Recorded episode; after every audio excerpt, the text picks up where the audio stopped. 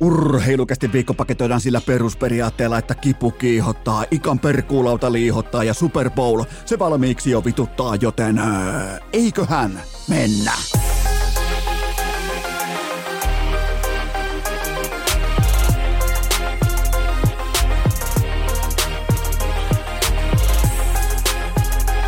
Urheilukästin kutoskausi! Salvoksen hirsistudiossa Eno Esko, tuottaja Kope ja päiväkorista karannut pikku Tervetuloa te kaikki, mitä rakkahimmat kummikuuntelijat jälleen kerran urheilukästin pariin on perjantai 9. päivä helmikuuta ja minä, tuottaja Kope, ilman pikkutaavettia.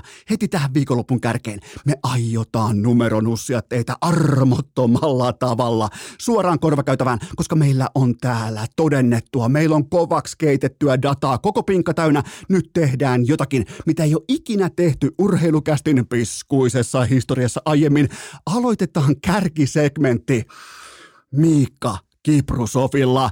Äh, Kipperin tuttu liekkinuttu numero 34 nostetaan maaliskuun alussa omalle paikalleen Salodomin kattoon. Kaikki tietää homman nimen, kaikki tietää, että tämä on täysin ansaittua, mutta mä muistan noin parikymppisenä jätkän roikaleena. Äh, totta kai Kipperin äh, vesinä ajat ja dominanssin Stanley Cupin finaalit, mutta yksi seikka jäi tuolloin aivan täysin noteramatta ja se on syytä käydä välittömästi tähän datakatsaukseen läpi, koska tämä on jotain aivan täysin hävytöntä. Se tulee nyt.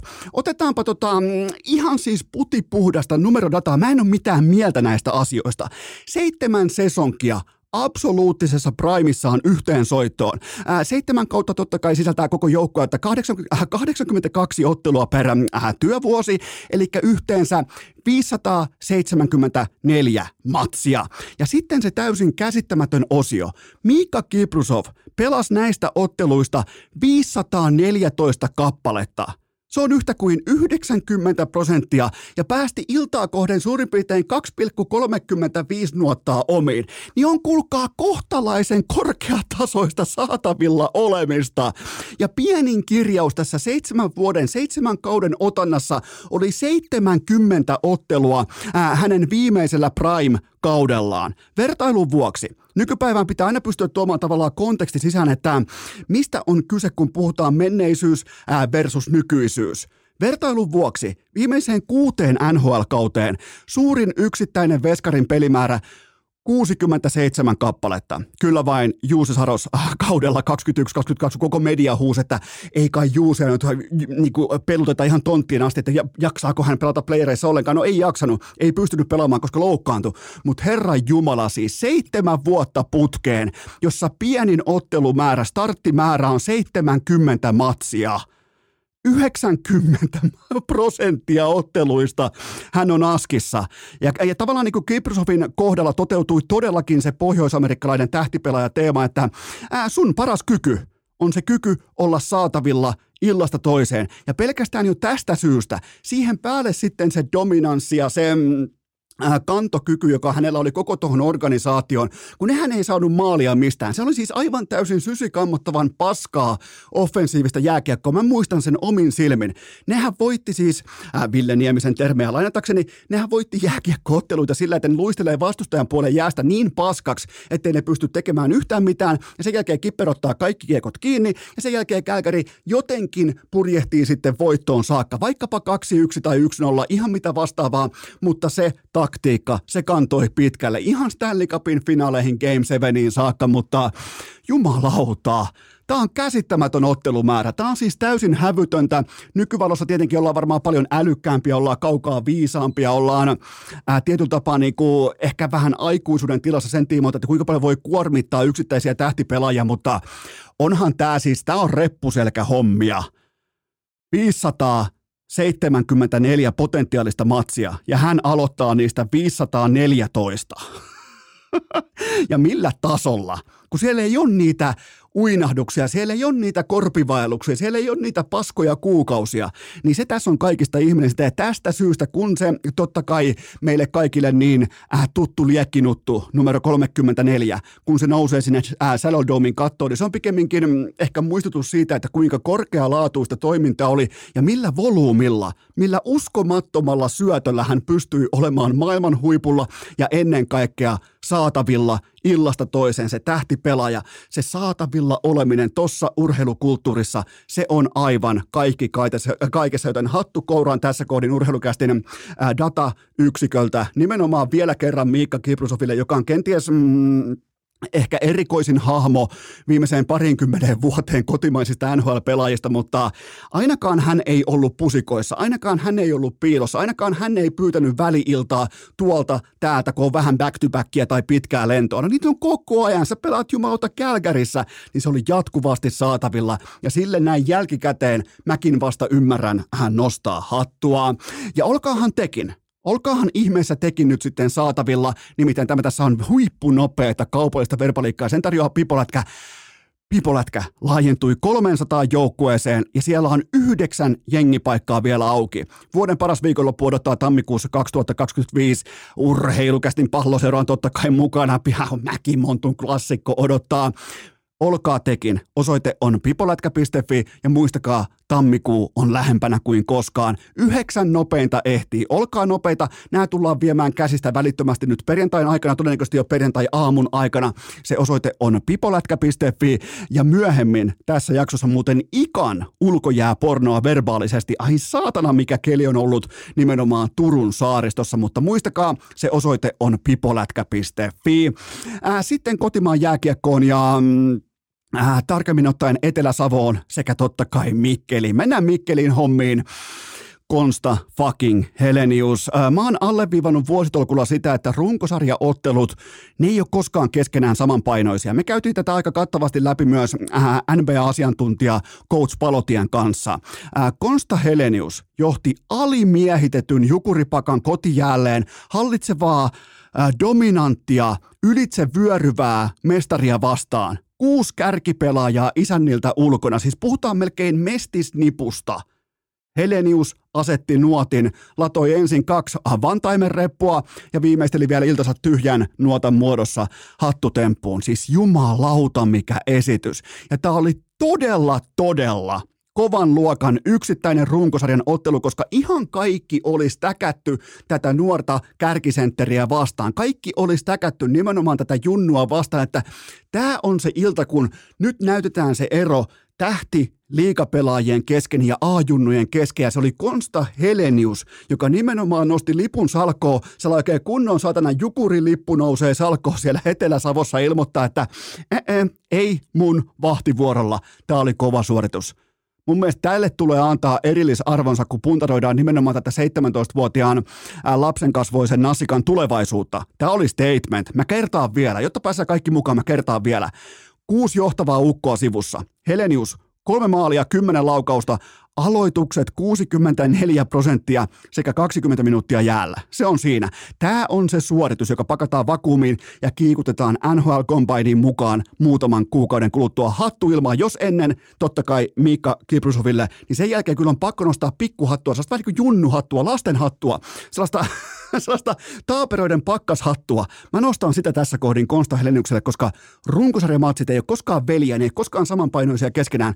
Tää tässä. Tämä oli, kuulkaa, ihan aito ja tavallaan niin kuin täysin mm, äh, vastaan sanomaton statement sen puolesta, että tämä jätkä pystyy astumaan silloin esiin, kun kaikki on stäkätty tätä yksittäistä pelaajaa vastaan. Ja se on taito, jota tuolla ison veden toisella puolella arvostetaan todella korkealle, joten Konstantinus Taaperon hattua tässä kohdin voimakkaasti ilmaa. Tähän välikköön kaikki te vaivattoman ruoan ystävät äärimmäisen tarkkana, nimittäin mulla on teille upeita, upeita paluu-uutisia. Volt is voimakkaasti ja vastaan sanomattomasti back.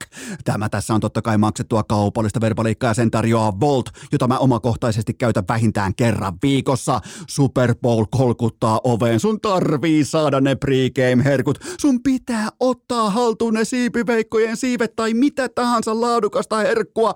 Sulla on älypuhelin, sä olet Voltin uusi asiakas ja mulla on sulle jättialennus koko helmikuun mitassa. Ota talteen koodi HELMI30, ota talteen, laita levitykseen. Se koodi ensiasiakkaalle on HELMI30. Sillä saa miinus 30 prosenttia kaikista Voltin tilauksista 14 päivän ajan yhteensoittoon alennusta. Ota se haltuun. Helmi 30, mitään muuta ei tarvi. Etuvoimassa Voltin uusille asiakkaille helmikuun loppuun saakka ja alea tulee maksimissaan 8,70 per tilaus. Ei muuta kuin älypuhelimen sovelluskauppaan tai osoitteeseen volt.com com. Eteenpäin! Lieneepähän paikallaan kiskaista pikaraporttia pöytään liittyen taaperohattuihin, koska pikku Taavetti on oppinut tasan yhden sanan ja hän toistaa sitä jatkuvasti, mikäli koko se tavallaan siirtymä jostain sieltä ää, vatsallaan makuusta kohti ekaa konttaamisliikettä, se oltiin lentokoneasennossa, siis häiritsevän pitkään, varmaan pari kuukautta. Hei, kattokaa, mä oon lentokone. Niin nyt se sanoo auto. Kaikki on autoja. Ihan joka paikassa on auto. Siis mä en voi käsittää sitä, kun on tilanteita, missä absoluuttisesti koko näkökentässä ei ole yhtäkään autoa. Sitten ihan kylmän fiileesti, vaan osoittaa sormella ilmoittaa – auto. Joten tämä on oikeastaan koko tämän helmikuun kantava seinä on se, että äh, sanottaisiin jokin toinenkin sana kuin auto. Ollaan kokeillut jo vaikkapa äiti äh, tai vettä tai jotain muuta vastaavaa, mutta pikkutaavetti pysyy kannassaan voimakkaasti kiinni, että kyseessä on auto. Joten tämä on sellainen mm, aika hauska debatti just nyt täällä kotona, koska sillä on vielä sellainen hyvä ilme, kun se ilmoittaa, että mä koitan myydä sille. Tämä on siis jatkuvaa myyntityötä. Tämä on vähän niin kuin coachaaminen tai joku niin kuin tavallaan johtaminen, se, että koitat jatkuvasti myydä sun visiota siitä, että tämä tässä on vaikkapa ämpäri, tämä tässä on vaikkapa kukka, niin se on hyvä se ilme, kun se ottaa sormella. Ähä, faija, eipäs muuten okkaan. Tämä tässä on auto. Sen jälkeen vielä, niin kuin vielä vahvistaa tuplaa panoksensa auto. Joten täällä ollaan tiukan ää, debatin äärellä jatkuvasti ja mä lupaan raportoida välittömästi, kun tulee se toinenkin tietoisesti sanottu oikeaan saumaan osuva ää, nimenomaan sana kuin sitten auto. Mutta nyt teiltä ensimmäinen inbox-pohdinta pöytään, koska on paljon laatua. Mä oon joutunut vähän supistamaan, koska me käydään myös Super Bowl läpi tässä äh, osiossa, mutta nyt kuitenkin teiltä ensimmäinen kysymys Lavetille. Mitä lamaajan piek- äh, heti mennään lama-aikaan. Mitä lamaajan pieni kiekkofani ajattelee idolinsa Teemu Selänteen viimeisimmästä somekohustaan? No kyllähän se pieni kiekkofani pohtii nyt kuumeisesti sitä, että miksi Teemu Selänen löytää jatkuvasti itsensä tilanteesta, jossa hän joutuu suoraviivaistenkin oletusten alle. Koetti Selänen tässä viimeisimmässä tapauksessa tarkoittaa sitten mitä tahansa, ikäeroa tai ihan mitä tahansa, niin ainakin hän on ajanut tähän saakka itsensä siihen positioon, jossa häneltä valitettavasti ikään kuin odotetaan öyhöttämistä, mouhuamista tai jotain outoa äijä pukukoppi huumorin kaapuun puettua poliittista meuhkaamista. Se on tällä hetkellä tosiasia.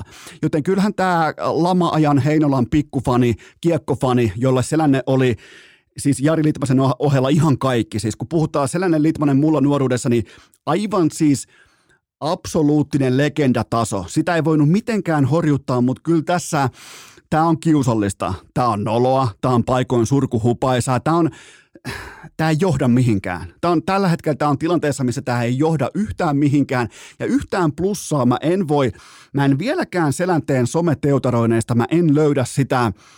Aina pitäisi olla jokin syy, kun tietyltä tavallaan tasolta – halutaan tietoisesti laskeutua yhtä tasoa alemmas, kuten vaikka pokerissa, niin siinä on syy, minkä takia tullaan vaikka high stakes pöydistä pelaamaan vaikka keskipanoksen tasoja. Syy on tietenkin bankrolli, eli se, että mikä on sun pelikassa.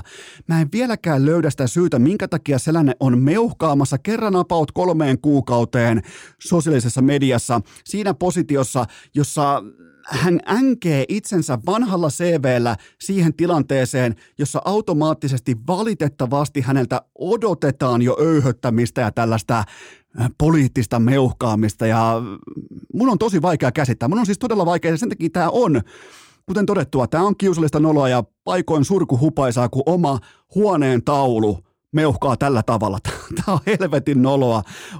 Kun mä itse katson tätä perheenisän silmin nyt tätä toimintaa, niin ky, kyllä tämä jotenkin niin kuin, no, semmoista se on. Se, se on semmoista ja tavallaan suosittelen muutenkin voimakkaasti, että kun teillä on vaikka nyt, teillä on tiettyjä idoleita tai esikuvia tai muita vastaavia, niin joskus nekin patsaat kaatuu. Ja, ja se on osa elämää. Se on osa kasvua, se on osa eteenpäin menemistä. Jotkut menee toiseen suuntaan, jotkut taas toiseen suuntaan ja aina pitää pystyä adjustoimaan. Joten tota, ei se voinut arvata se 90-luvun alun, joskus 92, 93, 94, 95 ää, pien kiekkofani, jolla oli, mulla oli muuten legendaariset Jetsin verkkaritkin semmoiset, ai saatana kun ne oli hienot, mutta ei se voinut arvata, että tämä menee joskus tähän. Ja mä en vieläkään löydä sitä punaista lankaa, nimenomaan sitä, että Selän ei ole missään vaiheessa vastannut hänen sometoiminnallaan kysymykseen miksi. Nimenomaan, että mikä on se etu, jonka hän saavuttaa itselleen sosiaalisesta mediasta. Luuliston olevan aivan saatanan kuluttavaa, rankkaa ja turhauttavaa olla tuossa positiossa, missä sä oot itse siihen kulmaan, missä jatkuvasti heittomerkeissä minut ymmärrettiin väärin. Noloa, noloa, helvetin kiusallista. Seuraava kysymys. Minkälaisella otteluennakolla lähestyt GM Mikko Viitasen ja Iltasanomien tulevaa oikeustaistoa? Ää, no tuota tuota. Ää, Iltasanomat siis uutisoi kahden veteraanin journalistin voimin Jypin junioripuolen ongelmakohdista. Ihan siis äh, klassisen journalismin ehdoin aika jopa vähän niin kuin neutraalin asialliseen sävyyn. GM Viitanen totta kai hovi tiedotti sitten paikallislehdessä, että hän harkitsee kunnianloukkaussyytteen jättämistä. Ja mä oon tällä haavaa siinä määrin hyvällä tulella, tulella, koska oksennustauti on takana ja näin poispäin, että mä autan nyt vilpittömästi GM Viitasta, koska nimenomaan tämä kaikki osuu ammatilliseen leipäkoriin mun henkilökohtaisen osaamisen puolesta. Mä luin koko Mä oikein okay, kunnon suurennuslasin kanssa. Ja mä luin kuin piru raamattua. Mä luin artikkelin läpi nimenomaan GM Viitasen positiosta käsin. Mä tunsin hänen puolestaan ahdistusta, kiukkua, epätoivoa ja jopa harmitusta, mutta mä en löytänyt yhtäkään lausetta tai sanamuotoa, jonka kanssa mä voisin edetä tutkintapyynnön tiimoilta. En siis en yhtäkään yksittäistä ohikiitävää vaikkapa mm, viittausta tai jonkinnäköistä implikaatiota sen puolesta, että hei, toi on se kohta, mihin voi ottaa kiinni. Artikkeli ei arvostele Mikko Viitasta ihmisenä, vaan hänen työtään julkisessa ammatissa SM Liiga-seuran urheilujohtajana – ja, ja, ja tämä on Viitasen osalta aivan totaalista piiperrystä. Ja hän osoittaa myös sen valitettavasti, että hän ei osaa siivota tunteitaan järjen tieltä. Tämä on puolestaan johtajalle äärimmäinen punalippu pitkässä juoksussa. Mutta koska mä olen urheilukästin esitutkintajohtaja, niin löysin mä kuitenkin, kuitenkin pitkässä juoksussa mä löysin tästä kokonaisuudesta yhden kunnianloukkauksen. Ja se on Jypin urheilujohtamisen tapa viimeisen neljän kuukauden osalta. Se loukkaa kaikkia urheilun normeja, arvoja sekä moraalikäsityksiä, joten siinä se kunnianloukkaus on, ei missään muualla. Jumalauta, mitä piiperrystä taas Keski-Suomesta. On se, mutta äh, paikallislehti, katon, niin voi soittaa, että nyt olisi iso juttu, että nyt lähtee vastapalloon. Ja, ja lähtökohta on normaalistikin, mä oon ihan riittävästi tätä järveä soutanut. Lähtökohtaisesti asia menee tällä puolen kenttää niin, että aina jos näillä asioilla uhotaan, että minä jätän kun... Ei ne, ei ne koska jätä. Ei ne, ei ne jätä, vaan ne jättää, jotka on aivan täysin hiljaa. Niillä on asiallinen prosessi, ne pitää huolta omasta kunniastaan, ne tekee todella tarkan pohjatyön ja sen jälkeen toimittaa sen tutkintapyynnön. Sen jälkeen poliisi tekee päätöksen, että tutkitaanko vai ei. Joten tota, ihan siis absoluuttisesti niin kuin pienen hiiren, semmoisen, joka tulee se traktorin alta se hiiri, niin se alkaa piipertämään tämmöisistä asioista, kun fokus pitäisi olla jälleen kerran aivan jossain muualla. Seuraava kysymys. Mikä on Eno Eskon taktiikka voittoputkityylisen pelimallin biittaamiseen? No omakohtaisesti voin sanoa, että en ole biitannut sitä koskaan, en ole koskaan voittanut siitä yhtään mitään. Tämä menee mulla kategoriaan tuplaus, triplaus, voittoputki. Ne on kaikki ne vaatii todella tiukkaa resilienssikykyä ja nimenomaan sitä, että sä pysyt siinä fokuksessa, mutta ää, nyt puhutaan siis siitä, että kuka osuu vaikkapa minimikertoimella 1,70 useamman kohteen putkeen ja ää, ensimmäinen perusasia on totta kai yhden kohteen rustaaminen, eli single vedonlyönti. Jos lyöt kahta tai kolmea kohdetta lapulle, niin sä otat liikaa mukaan vapaaehtoisesti varianssia ja se varianssi nimenomaan tämän muotoisessa pelissä, se ei ole sun ystävä. Ja tämän jälkeen kenties jopa mm, äh, yhtä tärkeänä äh, sun pitää operoida rohkeasti valtavirtaa vastaan. Eli kun ne muut kiskoo vaikkapa Colorado ja Edmontonin tai Ilveksen puolesta kuponkia sisään, niin sun tulee poimia sinne liuskalle vähän buffaloa, ottavaa ja Vaasan sporttia.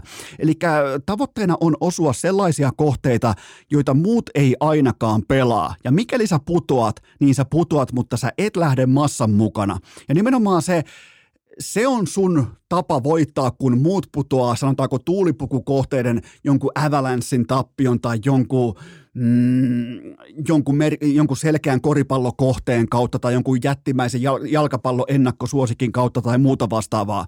Että nimenomaan se on se tapa, että sä et lähde massan mukana pois, niin se on se oikea tapa pelata. Ja nämä kaksi asiaa nämä vie jo aika pitkälle tässä kyseisessä voittoputkimallissa. Ja ai saatana muuten liittyen Dallasin työmatkaan, Lärppä Lärvinen lupas paljastaa, tämä on eksklusiivista tietoa, Lärppä Lärvinen lupas paljastaa Texasin PPQ-ravintoloinensa alustavan top 50 listauksensa ihan pikapuoliin.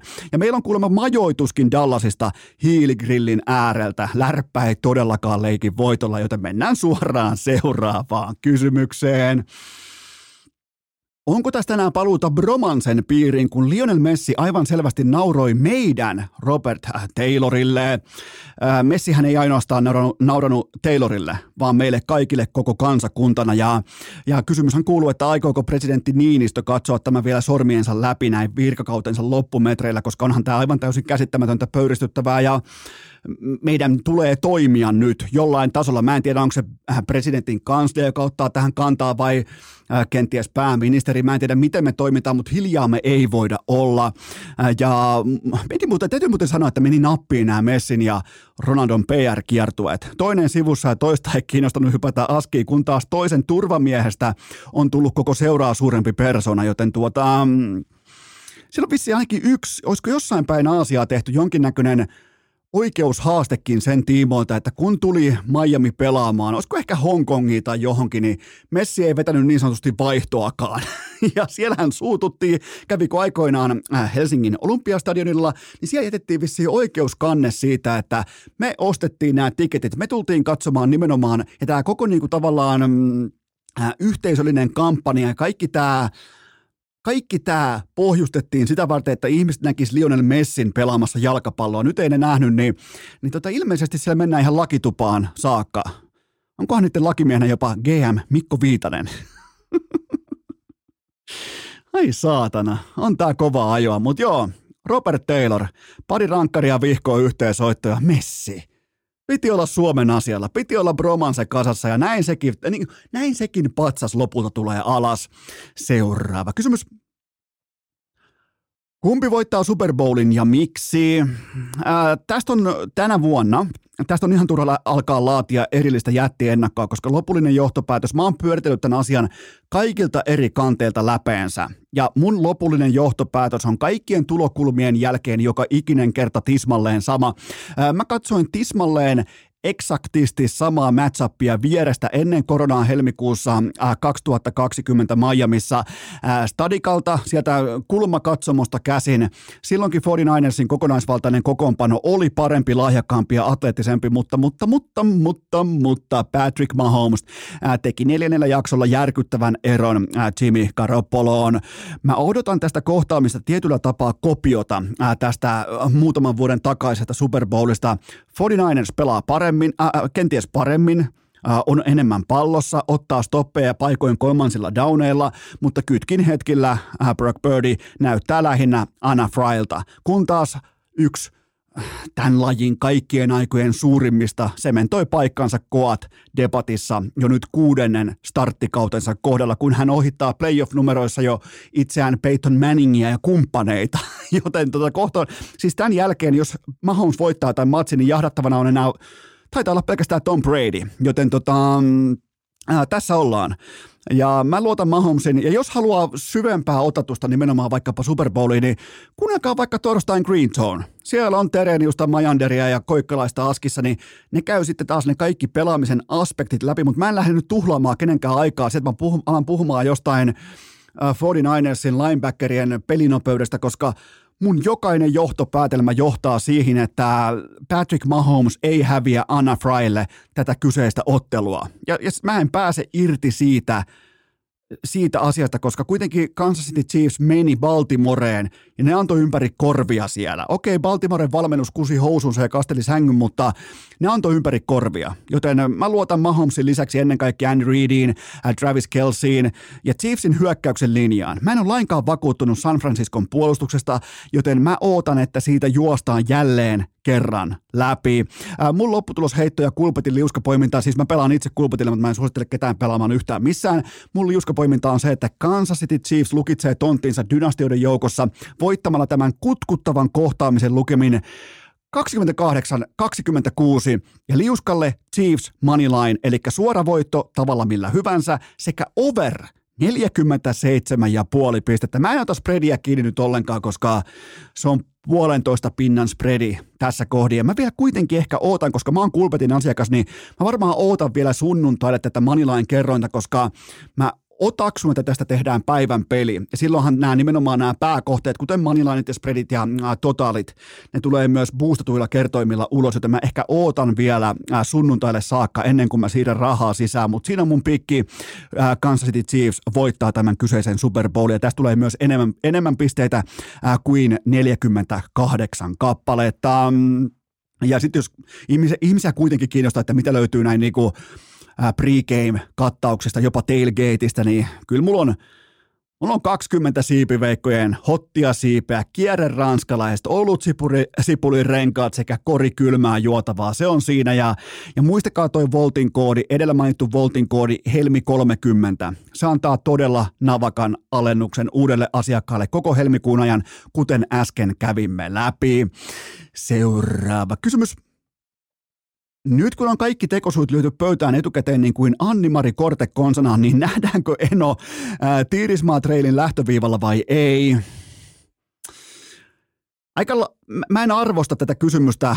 Tämähän tulee siis, todennäköisesti tämä jakso tulee johtamaan siihen, että sekä GM Mikko Viitanen että Anni-Mari Korte tekee kunnianloukkaussyytteen urheilukäästistä, mutta pakko muuten aloittaa nyt, kun tämä tuli, tämä ikään kuin syötettiin suoraan lapaan, niin miten muuten Reetta Hurske?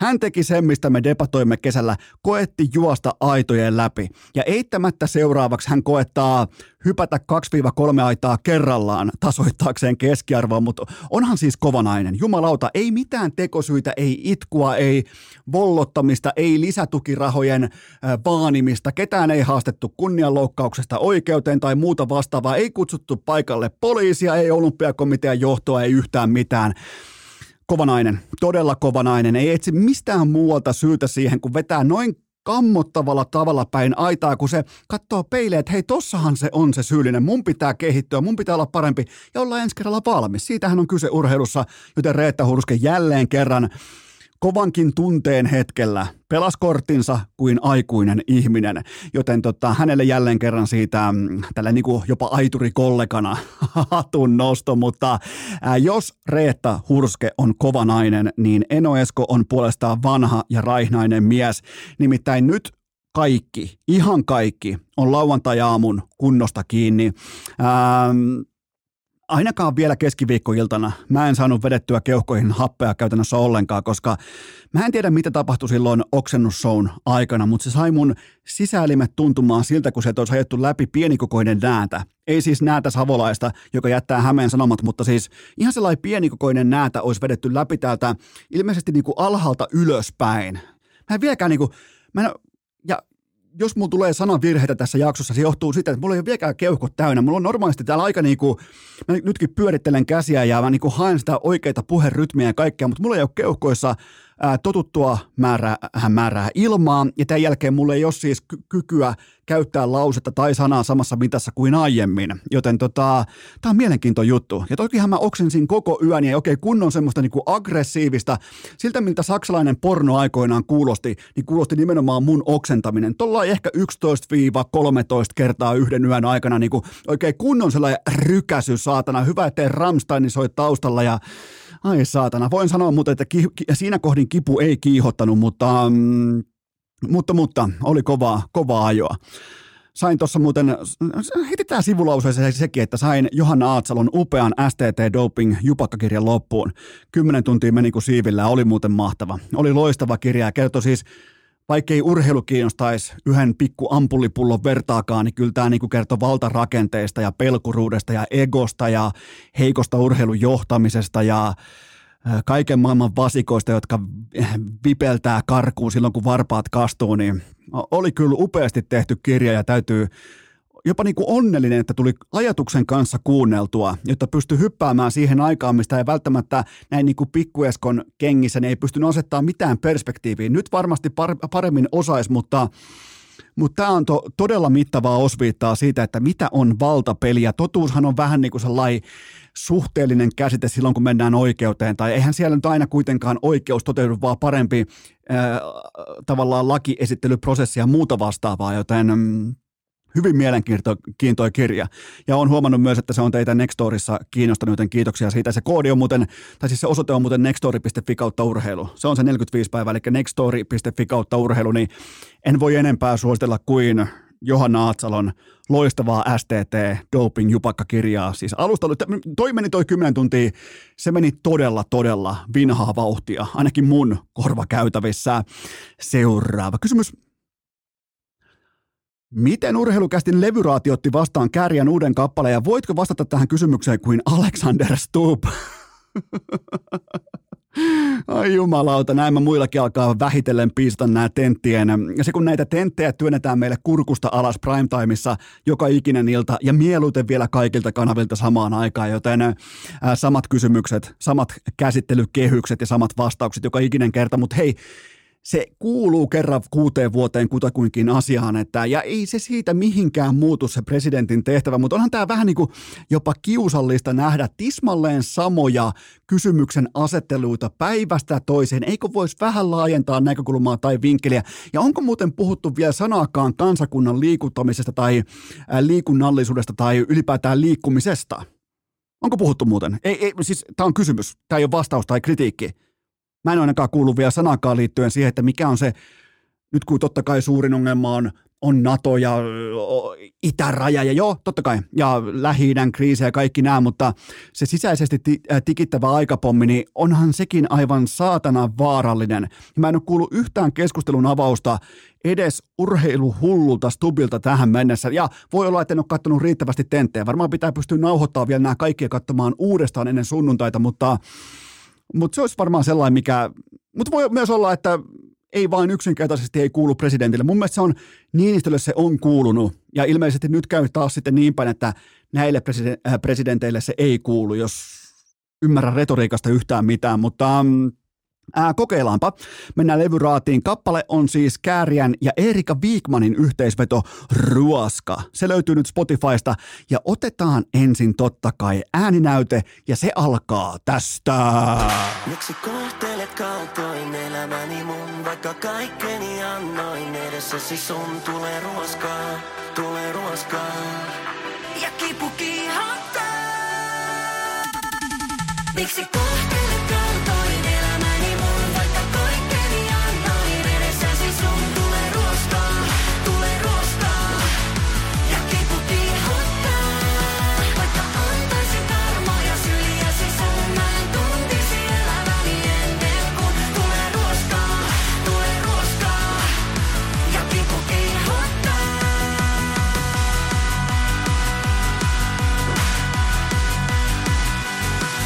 Kiitoksia Piskuinen Kääriä sekä upea, upea, upea Erika Wigman. Ja nyt hypätään analyysiosion pariin ja painetaan Alexander Stubb kytkin pohjaan, kuten tehtävän annossa oli erikseen kirjattu. Ja mä en siis osaa imitoida Stubbia millään tavalla, mutta mä koitan käyttää samoja sanoja ja samaa tematiikkaa kuin hän. Ja homma lähtee liikkeelle näin. Kääriän ja Viikmanin ruoska sisältää kolme selkeää pointtia. Yksi, kipu, kaksi, kiihottuminen, kolme, ydinaseet. Miksi? No siksi, että kipu käsittelee koko kansakunnan tuskaa, mikäli me emme nyt kiihotu ydinaseesta yhtään tätä enempää.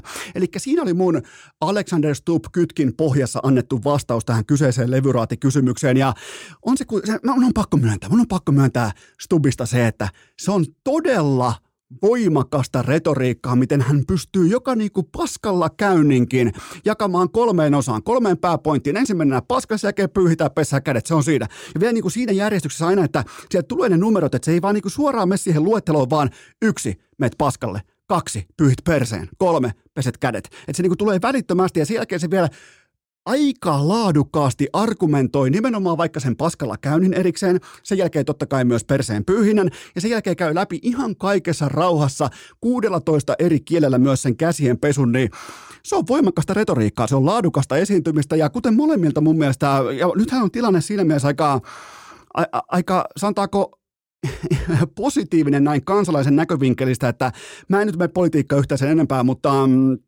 ihan sama kumpi valitaan Suomen presidentiksi nyt lopulta demokratian voimin, niin ainakaan ei tarvi hävetä taaskaan. On 12 vuotta menty jo silleen, että ei tarvi hävetä Suomen presidenttiä ulkomailla, kun hän edustaa Suomea äh, tuolla pitkin tota, äh, vaativan median edessä tai muuta vastaavaa, niin, tai eri kulttuurissa tai vastaavaa, niin on 12 vuotta jo tätä jatkunut, ja sille tulee nyt joka tapauksessa jatkoa, niin kenties me täällä kuitenkin ollaan tietyllä tapaa näissäkin vaaleissa äh, voittajia, vaikka tätä tentti kama on tullut kurkusta alas satana niin paljon, että mun piti alkuviikosta oksentamassakin pari kertaa, mutta, mutta toi on kyllä kova. Toi on kova talentti toi, että mm, kaikki jaetaan kolmeen osaan. Pitäisikö tehdä joskus jopa niin urheilukästin erikoisjakso sille, että ihan kaikki jaetaan kolmeen osaan, mutta äh, loppukaneetti liittyen äh, Kääriän sekä Erika Wigmanin Ruoska-kappaleeseen urheilukästin levyraadin voimin. Äh, Tämä on myös ensimmäinen kerta, kun urheilukäst arvioi Feat-tyylistä Kääriän kappaletta, joten mun mielestä niin kuin myös analyysi tulee jakaa kahteen eri osioon.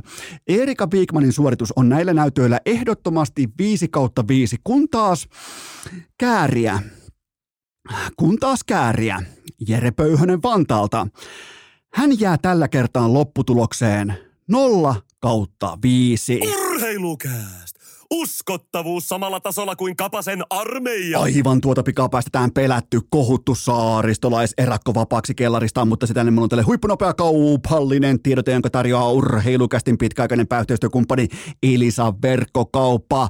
Kovat pakkaset on käsillä tässä ja nyt ja sisäilma on täten kuivaa kuin Las Vegasin auringossa pitkän viihdeillan jälkeen. No mikä pelastaa? No Kari Kostuttaja tietenkin. Sä löydät sen välittömästi alehintaan vain osoitteesta elisa.fi kautta urheilukäst. No mikä on Kari Kostuttaja? Se on totta kai Stadler Formin Karl-malli, sisäilman kostutin. Se on todella laadukas ja ennen kaikkea helppokäyttöinen. Lopeta se yskiminen öisin. Se on se loppuu kuin seinään. Ja mene osoitteeseen elisa.fi kautta urheilukäst. Sieltä Kari Kostuttajan mukaan, niin kaikki nämä huolet kesken yötä, kun se lapsi yskii tai sä yskit koko yön, niin ne kaikki on historiaa. Ei mitään muuta kuin sisäilman kosteus nousuun. Se tapahtuu Kari Kostuttajalla. Se osoite on elisa.fi kautta urheilukäst. Ja nyt ikan perkuulaudan pariin. Urheilukääst! Se on sellainen homma, että muut pitää turpansa kiinni, kun 60-vuotias saaristoerakko puhuu päälle. Sehän on kukaan jälleen kerran perjantai. Se tarkoittaa tällä viikolla sitä, että ikan perkuulauta on kanssamme vastaan sanomattomasti läsnä. Kuuleeko Turku, kuuleeko Ika? Kuulee oikein hyvin, että täällä, täällä jäitten seassa pyöritään. Että toi jään määrä, mikä tällä hetkellä tuolla merellä on, merellä on niin, tota, no, niin tuntuu, että se ei varmaan ennen kesää tuosta mihinkään lähde. Itse asiassa mä näin sulta vähän niin kuin tällaista ulkojääkiekkopornoa. Sulla oli siellä ihan niin kuin tota peilityyppinen tuore jää meren, ää, ää, meren päällä ja sä olit siellä luistelemassa aika vahvalla jalalla, todella hyviä käännöksiä, niin tota, kerro vähän tästä kuuntelijoille. No joo, siis se oli niin peiliää kuin olla ja voi. Toi ilma oli otollinen ja sitten kun toi aurinko paistoi ja, ja tota, no mä tietenkin halusin päästä testaamaan ja kokeilemaan ennen kaikkea jäätä. Sitten mä kävin vähän testaamassa, että miten noin mun polvet tuossa toimii. Varsinkin toi terve polvi, niin se on vähän oireilu. että siinä on ollut tiettyä painetta. Et varmaan kalvo vähän huutaa housia tai mutta se rupesi sitten yllättäen hyvin kestää, kun siinä vähän aikaa jumppas. Mutta tässä on erikoista se, että kun mä oon kentällisen verran tehnyt muksuja, Joo. viitisen kappaletta, niin yksikseen mä siellä on kurvailemassa vetämässä pihapelejä. et, tota, no, niin ei ole ihan kyllä mennyt nappiin tuo mun homma, silloin kun pitäisi saada muksuja pelaamaan niitä pihapelejä, niin tonkin verran kun on tehnyt, niin yhtään ei saa. Ai jumalauta, sun pitää, meidän pitää nyt, minä ja Ahmis ja kumppaneiden pitää nyt astua vähän niin kuin tulee tässä ja tulla sitten Turkuun Ikan kanssa ää, pelaamaan pihapelejä, koska jos on tolla jää ja sulla paistaa siellä aina aurinko, niin kyllä mä oon Ikan mukana.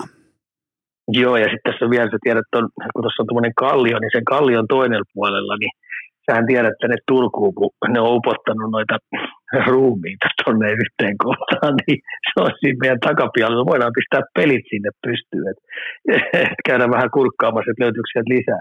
Eikö, eikös, toi, eikös toi aluekin on jotenkin, liity jotenkin, siinä oli jotain synkkää siinä alueen nimessä. Mä en nyt tarkkaan muista sitä, mutta Arturi on kerran mulle ainakin sanonut, että eikö siinä joku tällä ei ollut? Joo, kyllä se on semmoinen, että, tota, niin liittyy kuolemaan. Joo, ei, ei, ei lähdetä sitä yhtään kuitenkaan tarkentamaan, mutta tota, tuli vaan mieleen, että siinä on jotain tuommoista. Mutta hei Ika, mennään, ää, mennään pysytään ää, niin kuin tavallaan kuolemaan retoriikassa, koska nyt vihdoinkin Edmonton Oilers yhtäkkiä siitä ei olekaan enää mihinkään. Voittoputki jäi 16 ottelu, hävisi Vegasille vieraissa ää, ottelu numero 17. Upea, otetaan ihan vakavissa, ää, upea putki takana, todella vakuuttavaa jääkiekkoa, mutta se minkä huomioimaan me teimme, mä katsoin puolet tästä ottelusta. Heräsin vähän aiemmin ja katoin puolet, mä tiedän, sä katoit kokonaan, mutta, äh, mutta tota, se mikä mulla pisti silmään, niin äh, Vegasissa oli ihan selvästi Bruce Cassidyn johdolla päätetty, että nyt alkaa muuten sitten playoff-jääkiekko. Ja jumalauta, miten laadukas jääkiekko-ottelu. Siis olisi voinut kääntyä kummin päin tahansa, mutta Vegas voitti, äh, Oilersin putki on ohi, joten Ika, an, anna sun kaksenttinen tästä aikamoisesta kärkikohtaamisesta. No joo, tuon pienen breikin jälkeen, niin kyllähän siihen otteluun oli sitten ladattu tosi paljon, että varsinkin Vegasin puolelta. Ja miksei tietenkin Edmontoninkin puolesta, kun puhutaan kuitenkin aika poikkeuksellisesta voittoputkesta, että nekin olisi halunnut sitä jatkaa, mutta Vegas halusi vetää statement-peli siihen, että heidän kotiluolla ei tulla pelleilemään eikä tulla juhlimaan. Ja se oli tasasta vääntämistä. Molemmat puolusti mun mielestä tosi hyvin ja, ja, ja nämä laukauksetkin, mitkä oli, niin, niin, niin maali kohti 31 Edmontonilla ja Vegasilla 26. Tuomarit oli jo oivaltanut, että nyt on tämmöinen pudotus, pudotuspelihenkinen ottelu, niin ei kauheasti jäähyjä vihelletty. Että tota noin, niin siinä kamppailtiin just sellainen sopivan santapaperimaisesti, ettei pieniä pötkötyksiä vihelletty. Et hyvä playoff-jääkiekko ja, ja, ja mun mielestä hyvä osoitus siitä, että kun Vegas oikeasti vääntää sen ruuvin oikein niin kyllä heitä on myös tosi vaikea voittaa. Et kun ajatellaan vielä sieltä puuttuu Aichel ja, ja, ja muutama hyvä pakki, niin, niin kyllä tuossa joukkueessa on kuule ihan riittävästi aineksia, että et, et, jos joku voittaa heidät paras seitsemästä, niin saa pelata kyllä hyvin. Ja tässä oli tietyllä tapaa kuvaavaa nimenomaan se, että Oilers on tullut läpi paikoin ihan vaativankin otteluohjelma, mutta se on nimenomaan Vegas, joka osoittaa, että hei me ollaan tämä tietyllä tavalla ollaan tämä joukkue kaadettu ennenkin, me kaadetaan se nytkin ja se tapahtuu tismalleen näin. Ja ne pelas niin tuttua sitä Vegasin, missä kaivetaan hauis hihasta esiin ja pelataan raakaa, yksinkertaista, jopa vähän tällaista niin kuin inhorealistista playoff-jääkiekkoa niin kauan, että Edmonton Oilers joutuu tähtipelaajansa voimin vähän niin kuin täppäämään itsensä ottelusta ulos, niin tämä oli aikamoinen mestari, mestariluokan teos. Joo, ja Edmontonikin joutui siinä sitten loppuun kohti tiivistää sitä, että ne pelutti näitä, niitä isompia tähtiä sitten pikkasen enemmän, mutta alusta tuommoinen puolet pelistä, niin mentiin kyllä aika tasasta pelutusta, että siinä täytyy kyllä ö, antaa valmennustiimille kyllä kredittiä siitä, että ne on oivaltanut sen, että ne, ne nyt yrittää väkisin kaivaa itselle semmoisen tasaisen neljäketjun rotaation. Ja tietenkin tulee semmoisia erikoishetkiä pelissä, jossa on pakko ja pitääkin peluttaa ykkösheppoja, jotta, jotta tota, no, niin ne pysyy lämpimänä ja ratkaisuhetkellä pystyy tekemään niitä voittavia suorituksia, mutta tota, hyvin Edmontoni pelaa, ei siitäkään päästä mihin mihinkään, vaikka nyt tuli käkättimeen. Ja toi on pakko sanoa, että Conor McDavid, kapteeni, se osoitti jälleen kerran siinä tappion hetkellä, että näillä asioilla on merkitystä. Tänne ei tulla pelleilemään. Jokainen, se standardi on tällä hetkellä McDavidin tiimoilta se on todella, jos mä olisin Oilers-fani, niin mä olisin tähän tappioon todella tyytyväinen, koska mä näin todella tulikiven katkuisia reaktioita. Vaikka puhutaan vain runkosarjasta, niin jumalauta kun McDavid sen William Carlsonin tyhjiin tehdyn maalin jälkeen asetti nuotin siellä vaihtoaitiossa, niin, niin kyllä se niin antaa osviittaa siitä, että tämä Oilers ainakin vihdoinkin on menossa johonkin. Joo, ja tämänhetkisestä niin McDavidin pelaamisesta niin ei voi olla pitämättä. Et, et se on niin hyvää kahden suunnan pelaamista. Se on niin hyvää puolustussuuntaan tapahtuvaa toisteista juttua. Ja kun puhutaan niiden pienten asioiden huolellisesta tekemisestä, että mitä milloinkin se peli kutsuu, niin kyllä McDavid on nyt niin mun mielestä parhaassa mahdollisessa tasossa, mitä se on koskaan ollut. Et, tota, no, oli kiva seurata ja ja, ja puhutaan ihan oikeasti yhdestä kaikkien aikojen maailman parhaimmasta pelaajasta. Että, tota, no, niin, hieno seurata hänen kehitystään, mitä tässä on tapahtunut tässä viime, viime kuukausia ja tämän viime vuoden aikana. Otetaan suoraan, tai otetaan niin kuin tähän jatkeeksi ikään kuin lisää supertähtiä Lavetille, koska Nathan McKinnonin 14 matsin pisteputki päättynyt Devilsia vastaan, ja tähän mä haluan Ika sun kommentit, en niinkään McKinnonin, vaan tähän, että Coloradolla on nyt tauon jälkeen aika kova idän kiertue jalaksella. Ää, siellä on nyt takana Rangers ja Devils, molemmista tappio, ja tästä jatkuu Carolina, Florida, Washington, Tampa Bay Lightning, Lightning, niin Ika, minkälaisilla odotuksilla?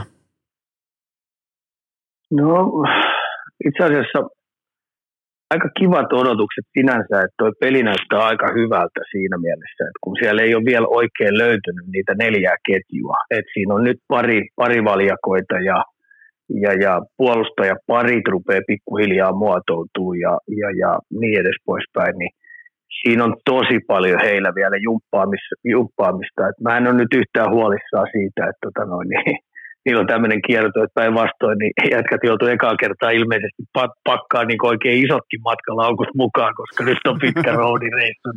Niin heillä on yhteistä aikaa paljon ja, ja ne tulee varmaan asettaa heidät arvot ja kaikki nämä, mitä pelissä tehdään ja miten – jos tulostaulu näyttää mitä milloinkin, niin mitä silloin tehdään ja minkälaiset ne on ne askelmerkit, kun lähdetään pelaamiseen valmistautumisesta lähtien. Että tota, no, niin tämmöinen pitkä roadi tähän näin niin on ihan hyvä. Ja sitten kun niillä on kuitenkin tuo pistetilanne tuossa sarjataulukossa on tosi hyvä, niin, tota no, niin ei, ei siinä mielessä tarvitse kiristää ruuvia sillä että he pelattaisiin henkihiävenessä tuolla. Toi, tota, toi tulee olemaan aika haasteellinen tämä idän keikka, mutta kuten todettua, niin Colorado on omassa divisionassaan niin korkealla ja niin hyvässä positiossa ja pelikin kulkee, tai siis peli näyttää hyvältä, vaikka tulostaulu tällä hetkellä nikottelee, niin, niin ei siinä sen kummosemmin ole yhtään mitään huolta, mutta Ika nyt seuraavassa asiassa näyttää sekä peli loistavalta, että tulostaulu suorastaan iloitsee kaikkien Gunners-fanien puolesta. Kerro mulle sun tuntemuksista sunnuntai-ilta Liverpool kotikentällä nurin 3-1 ja todella vahvaa Mikel Arteetan arsenaalia, niin Ika, kuinka kovana kopukka oli? No ensinnäkin se ensimmäinen puoliaika, niin kyllähän arsenaali pelasi yhtä kauden parasta jalkapalloa. Siinä oli paljon sellaisia hyviä.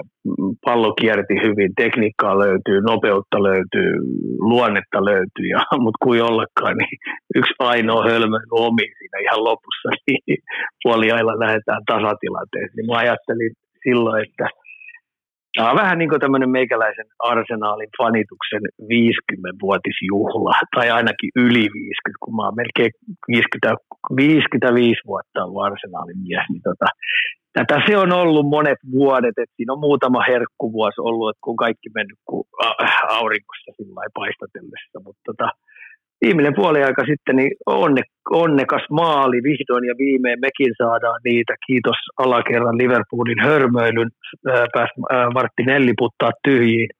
Ja sitten vielä äh, kolme, kolmas maali niin laidasta sisään ja vaskarin längistä. Et siinä oli tämmöistä apua meille, mutta tota, me tarvittiin noin kolme pistettä. Kyllä. Mutta tota, mut tota, ei tässä vielä serpenttiä heitetään. Tuossa on niin hyviä joukkueita ja sitten kun puhutaan sitten tulevaisuudesta, tuleeko Arsenal voittaa mestaruuksia, niin kyllä tuossa aina joka vuosi on neljästä viiteen joukkuetta, jotka voi rehellisesti sanoa sen, että ne lähtee tappeleen mestaruudesta. Et se ei ole se mestaruuden ottaminen kuule helppoa, että se vaatii vaatii tosi paljon venymistä. Joo, ja nyt siellä on sitten taas uusia hämmentäjiä mukana, nimenomaan niitä joukkueita, jotka pöllii näiltä kärkijoukkueilta pisteitä, kuten vaikka Aston Villa, West Ham, Brighton on pelannut vahvasti näin poispäin, niin, niin tämä hämmentää. Ja nyt on mun mielestä niin kuin, on tulossa todella tällainen mielenkiintoinen loppua kohden kolmen hevosen tällainen loppukirja. En mä välttämättä Aston Villa ota siihen mukaan, mutta Arsenal, Manchester City ja Liverpool, niin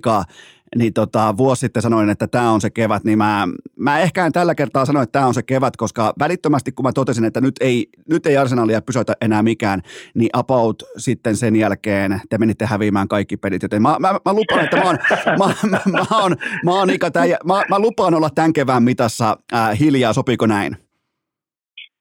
No kyllä se mulle sopii, mutta tota, on niin jokaisessa sarjassa kun on, on, puhutaan myös, kun ne karsinat ja se takapaino on siellä mukana, niin, niin ne ei ole helppoja iltoja edessä. Ei sit millään. Kun toiset siellä alakerrassa tappelee henkensä kaupassa, kaupalla niistä sarjapisteistä, että yrittää sieltä täältä repiä milloin yhtä pistettä, milloin kolmeen pistettä, ja ne pistää aina all in.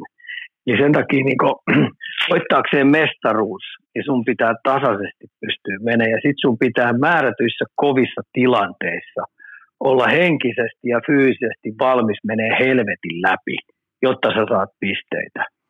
Ja tota, arsenaali ei vielä sitä kokemusta ole riittävästi, eikä sellaisia jätkiä, jotka sen on aikaisemminkin pystynyt tekemään. Et se ei pelkästään riitä se, että Arteeta siellä kiihkoilee aamusta iltaa, että tota, no, niin sekin ilmapallo voi, voi jossain vaiheessa puhkea, kun sitä liiaksi toistaa, että jätkillä saattaa mennä vatinuri, mutta tota, hauskaa seurata, hauskaa katsoa ja tuossa on valioliikassa tosiaan niin kaikkiin sarjoihin ihan hyvää opetusosiota. Ikan, per, Ikan perkulaudan tuota, ää, pitkälinjan fanit on tässä ihmetellyt viime kuukausien aikana, että miksi mä oon nostanut yhtään Arsenal-topikkia pöydälle. Mä vastasin ihan rehdisti vaan, että koska Arsenal on hävinnyt pelejä, niin ei me silloin Ikan kanssa puhuta sitä. Me puhutaan silloin, kun tulee isoja voittoja, kuten vaikka Liverpool kotikentällä, niin, niin tota, se on se kohta, kun me hypätään taas sieltä, tiedätkö, mä hyppään sieltä ää, kaivosta esiin ja tuun ilmoittamaan, että tämä kuten todettua, tänä vuonna mä en tule sanomaan, että tämä on Arsenalin kevät, mutta tota, ää, ainakin toi ottelu oli hyvä, se oli viihdyttävä, se oli laadukas, se oli, se oli todella laadukasta jalkapalloa ää, isäntäjoukkueelta, mutta Ika, tähän kohtaan ihan pieni tauko ja sitten jatketaan jääkiekon NHL.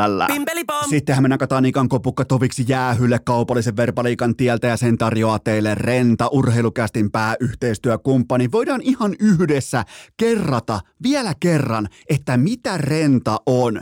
Se on suomalainen konevuokra Vuokramo, jonka ammattilaiset opastaa asiakasta valitsemaan siihen tiettyyn työhön juurikin sen oikean työkoneen. Me eletään aikaa, jossa ei todellakaan kannata ostaa sitä neljättä tasohöylää sinne varaston perukoille. Kannattaa vuokrata ja nimenomaan rentalta. Jos mulla on täällä vaikka joku pihaprojekti, niin mä kiikutan mun suunnitelmapaperit rentan toimipisteelle ja ilmoitan, että mä tarvitsen näihin töihin oikeat työkoneet ja ne hoitaa sen homman alusta loppuun erheettömästi. Siitä on kyse, kun puhutaan rentasta.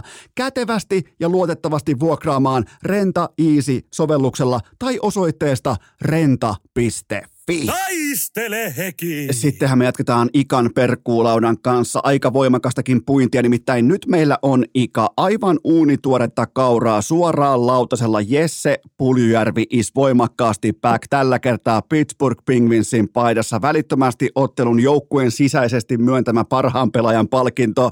Ja Kymmenisen minuuttia peliaikaa 3-0 Winnipeg Jets nurin. Ika, anna sun ihan tuoreelta, anna sun, nyt niin ihan tätä vielä täyden läpinäkyvyyden nimissä kaikille kuuntelijoille. Tätä tehdään poikkeuksellisesti jo keskiviikon aikana, koska Ika lähtee torstain aikana jääkiekon EHTlle, niin me käydään tämä välittömästi ikään kuin meille tuorena tapauksena läpi tämä puljun debyytti, joten Ika, sana on vapaa.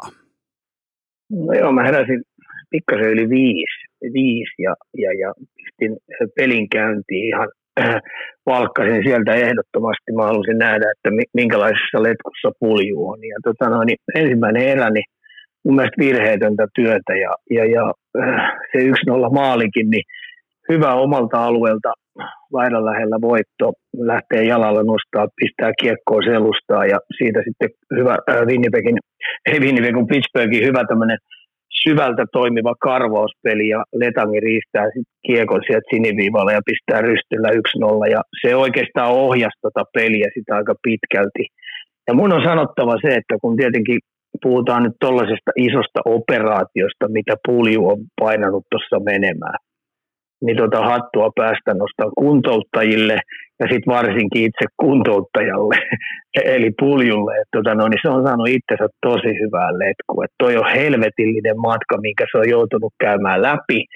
Et veikkaan, että jos mä pistän sata kovaakin jätkää tuohon, niin 95 ei pysty vetämään sitä tuommoista raskasta settiä läpi. Et ne on hyvin harvastaa, jotka pystyy vetämään, koska se on helvetellistä vääntämistä kuutta tuntia päivässä ja sä pistät yksikseen tuolla roppaa likoa ja koetat saada itsellesi sellaisen tikin, että sä oot lähellä sitä, mitä sä oot joskus aikoina ollut huippukunnossa, niin Uli suoriutui hyvin. Kyllä. Ei ole kyllä valittamista ja se, mistä mä tykkäsin tosi hyvin, niin hänen luistelu ja liikkuminen oli hyvällä tasolla.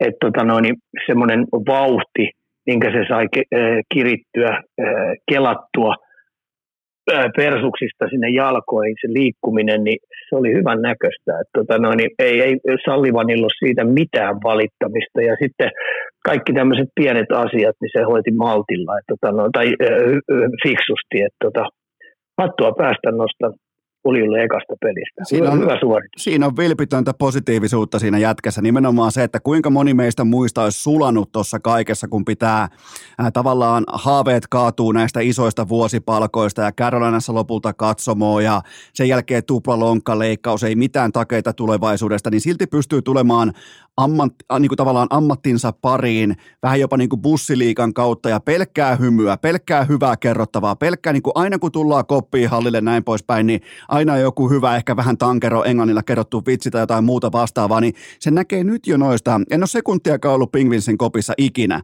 mutta se näkee nyt jo noista lyhyistä videoistakin, kuinka Pulju on syystä tai toisesta. Jälleen vähän sellainen niin kuin kulttihahmo tossakin kopissa, että et, et, porukka vähän niin kuin ajaa rallia sen ympärillä, että hei, tässä on hyvä meininki, hyvä energia, että lisää tätä. Niin kyllä, kyllä siinä kuule toi on ihan karu fakta, että tällainen vilpitön aurinkoisuus, niin se tarttuu. Joo.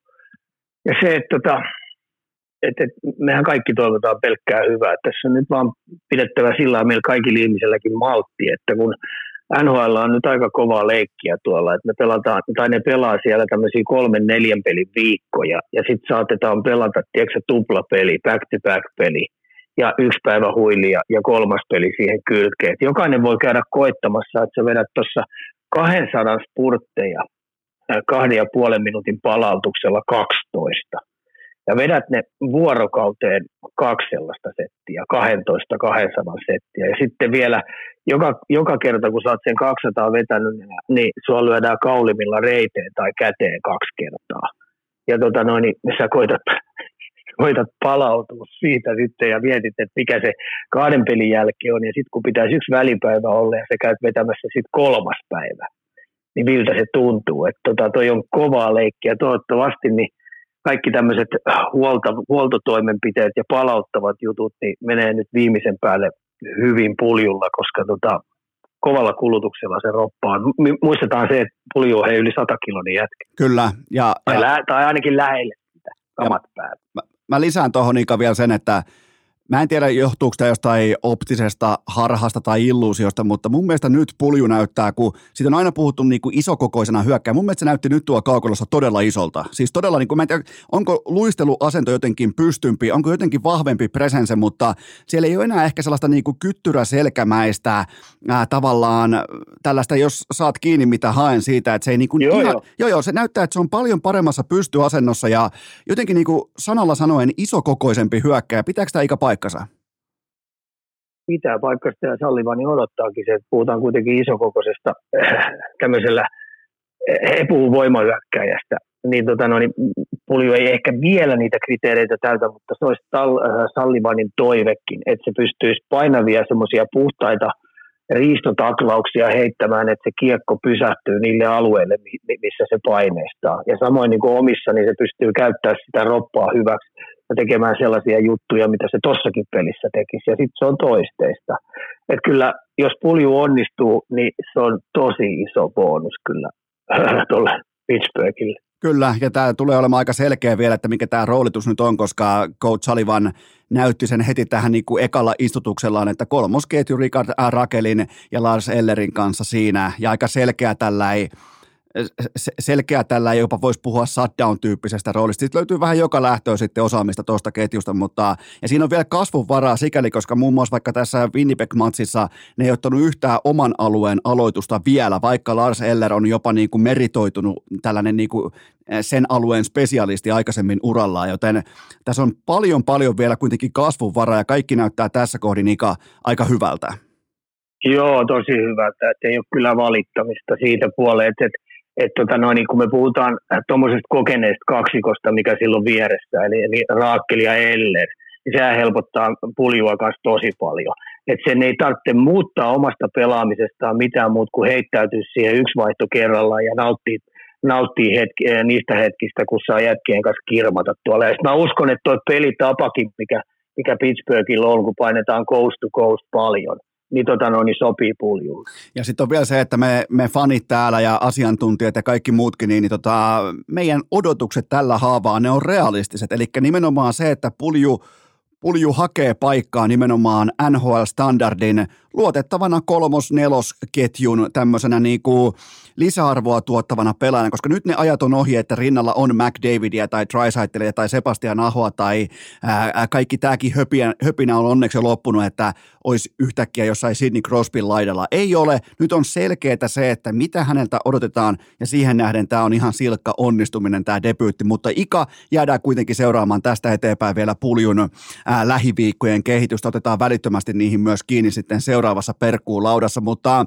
ää, mennään seuraavaan topikkiin ja pysytään NHL ja mua taas kiinnostaa, kun mennään ikään kuin tähän ää, loppuralliin runkosarjan osalta, kun alkaa olla sellainen ehkä yksi kolmannes pelaamatta, niin, niin anna mulle taas ikan kolme asiaa, jotka sä otat seurantaan nimenomaan tässä ää, loppurutistuksessa. No joo, ensinnäkin mennään tuohon sitten, kun tuo deadline tulee, tuo siirtoraja tulee, että sehän tulee tuossa mm, pikkasen vajaa kolmen viikon päästä. Kyllä. Tulee. Niin kene, kenellä pettää hermo ja kene, kenellä ei petä hermo, ketkä vetää loppuun asti, tiedätkö, pokeripelin päälle. Koska sitten jos sä vedät sitä pokeripeliä, että sä luotat siihen, että sun joukkue meneekin pudotuspeleihin, eikä ne pääsekään, ja sulla jää tietyt valueet ottamatta tuolta liikenteestä – niin se voi olla aika monivuotinen rasti. Että sä et rahastakaan niillä pelureilla ja sä menetätkin ne pelurit kauden jälkeen, eikä sitä pudotuspelipaikkaa tullut. Koska niin idässä kuin lännessä, varsinkin idässä, niin tuolla on aika monta joukkuetta, jotka tosissaan yrittää loppu, aika pitkällekin, että me mennään muuten pudotuspeleihin, on niin sanotusti all in.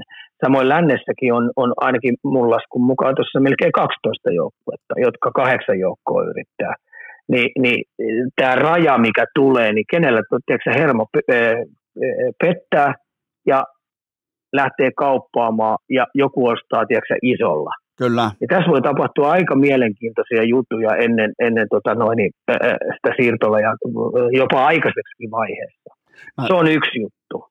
Mä, mä, Ika, tohon, mä, mä, lisään, mä lisään tuohon vielä sen, että suomalaista totta kai kiinnostaa tällä hetkellä eniten se, että.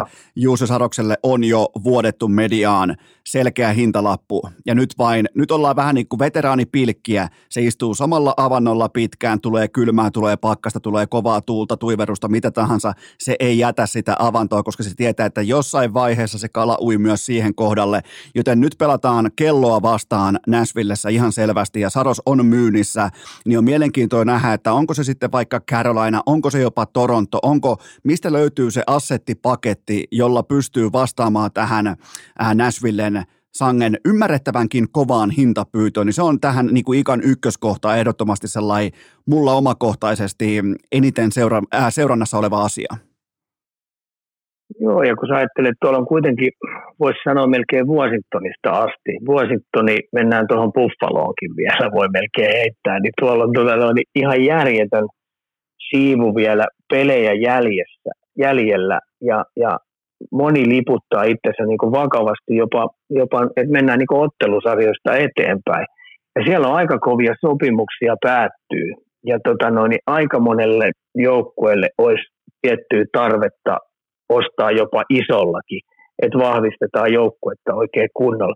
Esimerkiksi nyt mitä teki tuo Kanuksi, Vancouveri teki ihan kylmän viileesti, että ne pisti muuten aika isoa iltalappuun sitten Elias Lindholmille. Kyllä. Ja jotenkin tuntuu vielä, että jääkö Vancouveri edes tohon.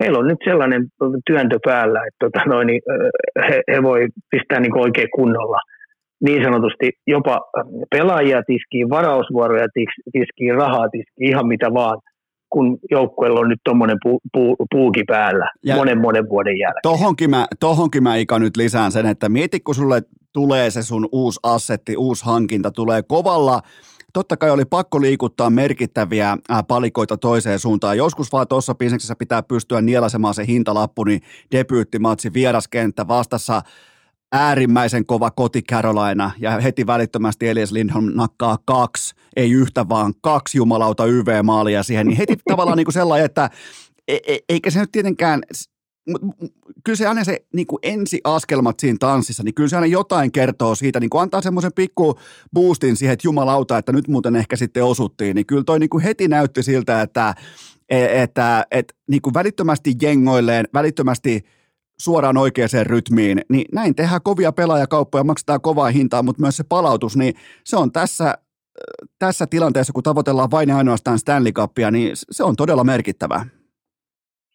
On, ja sitten mä heidän tämän toisen jutun tähän, mikä on tietenkin niin pakko nauttia tästä pistepörssin taistelusta. jos me puhutaan äh, äh, McKinnonista ja Kutserovista, mä ettäisin tuon Kutserovin nyt tuosta vähän – taustalle, että mulkin rupesi menee vähän vatinuri, kiitos tuon All Stars-tapahtuman jälkeen, että se oli aika epäkunnioittavaa toimintaa, mitä se pörräili siellä, niin, niin, niin äh, McKinnon on kuitenkin nyt sellainen drive päällä, ja mä en jättäisi ulkopuolelle tota McDavidia tuossa. Tästä tulee, niin kuin sanotaan nyt, kolmen jätkän, vaikka nyt McDavid lähtee aika taustalta, se on melkein parikymmentä pinnaa ei tuolla takamatkalla tähän viimeiseen kolmannekselle, niin mä jopa sanoisin, että tuolla drivilla niin, niin, niin tämä tai tähän pistepörssin voitto tullaan käymään McKinnonin ja McDavidin välillä. Mä lisään, mä lisään tuohon Ika sen verran, mistä mä nautin henkilökohtaisesti äärettömästi on se, että NHL tällä kaudella on peräti 39 yksilöä, jotka pelaa vähintään piste per peli. Ja Ika, mikä parempaa? Jos puhutaan vaikka kaudesta, äh, sanotaan vaikka äh, 17-18, niin NHL oli tasan yksi pelaaja, joka ylitti sadan paunan maagisen rajan. Se oli Conor McDavid tasan sata paunaa tuolloin. Nyt meillä on, Herra Jumala, meillä on 15 pelaajaa, jotka on sadan tehopisteen tahdissa tällä hetkellä, kun on about 30 matsia jäljellä. Joten tota, ky- kyllä tämä Ika, kyllä tämä herkullista on nimenomaan sen yksilötalentin ja miten NHL on pystynyt boostaamaan tai ikään kuin työntämään sen yksilötalentin tuohon meidän silmien alle ja siihen popcornikulhon viereen, niin, niin se on ollut todella laadukasta työtä koko NHLltä. Ja nyt meillä on ihan uskomatonta talenttia, koko ta- äh, kaukalo täynnä illasta toiseen, ei ohiiltoja, niin tota, tämä on mun mielestä tämä on jopa jääkiekon pelastus. No äh, puhutaan markkina, markkinoista ja sitten viidebisneksen tekemisestä, niin, niin, niin kyllähän nämä jätkät, kun sä heidät tuossa tuommoinen määrä jätkiä paukuttaa yli sataa pinnaa, niin siinä on tietenkin osana on tietenkin valmentajien tai valmennustiimin valitsema pelitapa. Ja sitten kun me tullaan vielä siihen, että, että hyökkäjien ja puolustajien peluttajat, eli pelutetaan oikeasti pelureille sellaisia tilanteita, että mahdollistetaan sen pelitavan ja pelutuksen kautta, että nämä pojat oikeasti pystyy tekemään paljon pisteitä, koska – toi markkinajuttu, niin se, se tarvitsee näitä tällaisia supertähtiä, jotka on sitten koko aika framilla. Kyllä. Ja näin se mun mielestä pitää mennäkin. Ja nyt kun tuo taitomäärä on lisääntynyt niin paljon ja sitten kun nämä pelitavat mahdollistaa sen, että ne makarit ja jyytsit ja, ja, ja kumppanit, mitkä siellä on pakkeina, niin, niin ne saa olla niin välihyökkäjiäkin. Kyllä, ja, ja, ja, näistä, niin. ja näistä jätkistä nimenomaan Makari ja Jyys, niin kummatkin on tässä sadan pisteen tahdissa. Makari totta kai puuttuu pari peliä tuosta loukkaantumisen johdosta, mutta, mutta tota, mieti, sillä on kaksi pakkia, jotka hakkaa tätä maagista pistetahtia pöytään, niin kyllä tämä on aikamoista, ikä, aikamoista viidettä. On joo, että kyllä mä tykkään tuosta ja varsinkin sitten tämä kolmas juttu, minkä mä heitän, niin tämmöiset passiiviset joukkueet, mitkä perustaa tämmöiseen passiiviseen keskialueen, tiedätkö, puolustamiseen melkein puolet pelistä, Joo. niin lähes ilta toisensa jälkeen niin määrätyt joukkueet polttaa ne. Kyllä. Ja, ja tuossa on nyt sitten nähty muutama coachivaihtokin on tullut siitä, että kun joukkue pelaa liian passiivisesti, ne on poltettu nyt monta kertaa tuossa esimerkiksi Los Angeles Kings, niin, niin coachi, aika kokenut coachi sai kenkää siitä, että tuo joukkue on vaan passivoitu liian paljon. Kiitos tuon pelitavan ja ei voittoja tullut ja coachi vaihtoon.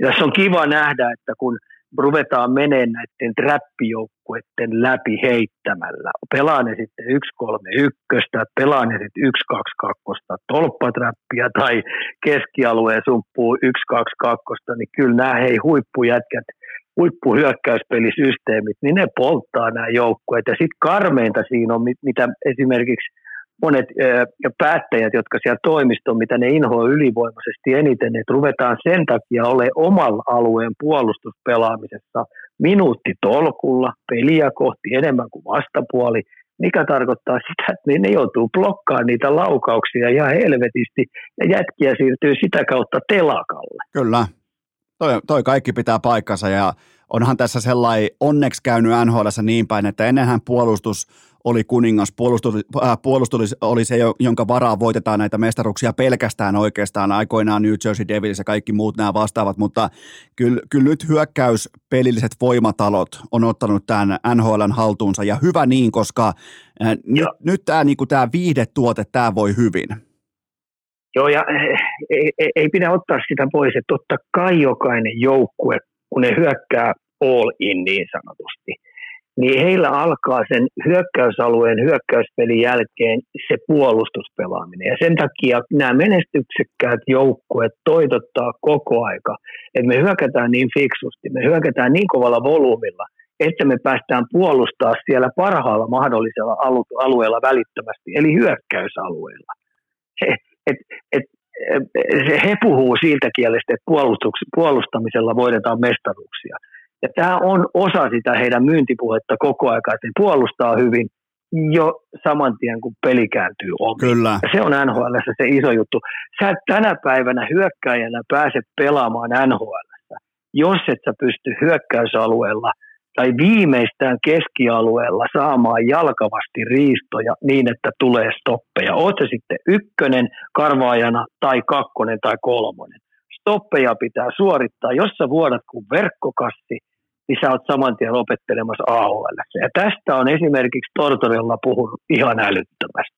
Kyllä, Kyllä. Siinä oli ikan, ikan kolme asiaa tähän loppukauteen seurattavaksi. Mä heitän nopeasti mun kolme seikkaa pöytään nimenomaan samalla tematiikalla, niin Ika voit kommentoida niitä. Mua kiinnostaa ainakin ehdottomasti ihan siis sekä niin kuin ihan Äh, ihmisen kokoisen elämän, että sitten äh, vähäpätöisemmän, jos puhutaan, niin kun laitetaan mittakaavaan, niin ensin elämä, sen jälkeen sitten urheiluasiat, mutta mua kiinnostaa tämä Patrick Laineen prosessi hoito-ohjelman kanssa ja sitä kautta sitten maltillisesti paluu työn pariin. Mua kiinnostaa nimenomaan se, että mitä, mitä työkaluja Laine saa tästä ammattiavusta ja miten hän saa otettua ne käyttöön suhteessa sitten tähän ammattiin, jota hän harjoittaa ja tullaanko me näkemään tässä mielessä uusi Laine kenties sitten työn parissa, niin se on sellainen asia, mitä mä odotan totta kai tietyllä maltilla ja tietyllä tavalla niin kuin arvostaen tätä kokonaisuutta, mutta kuitenkin puhutaan ammattiurheilijasta, niin, niin on mielenkiintoinen nähdä, että mihin tämä kaikki johtaa työn puolesta.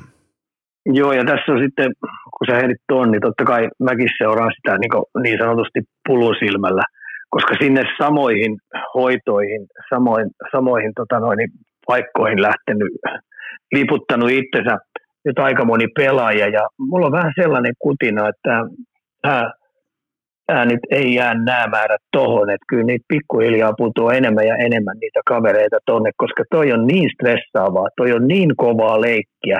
Ja sitten kaiken lisäksi, kun tuolla on kaiken näköistä houkutusta liikenteessä jatkuvasti pelaajille, niin, tota noin, niin ei ihme, että niillä välillä hirttää kiinni. Ja sen takia tämmöinen hoito-ohjelma, ja nyt kun tämä on peli avattu aika monellakin ja kovillakin nimillä, niin, tota noin, niin saattaa olla, että nuo määrät lisääntyy.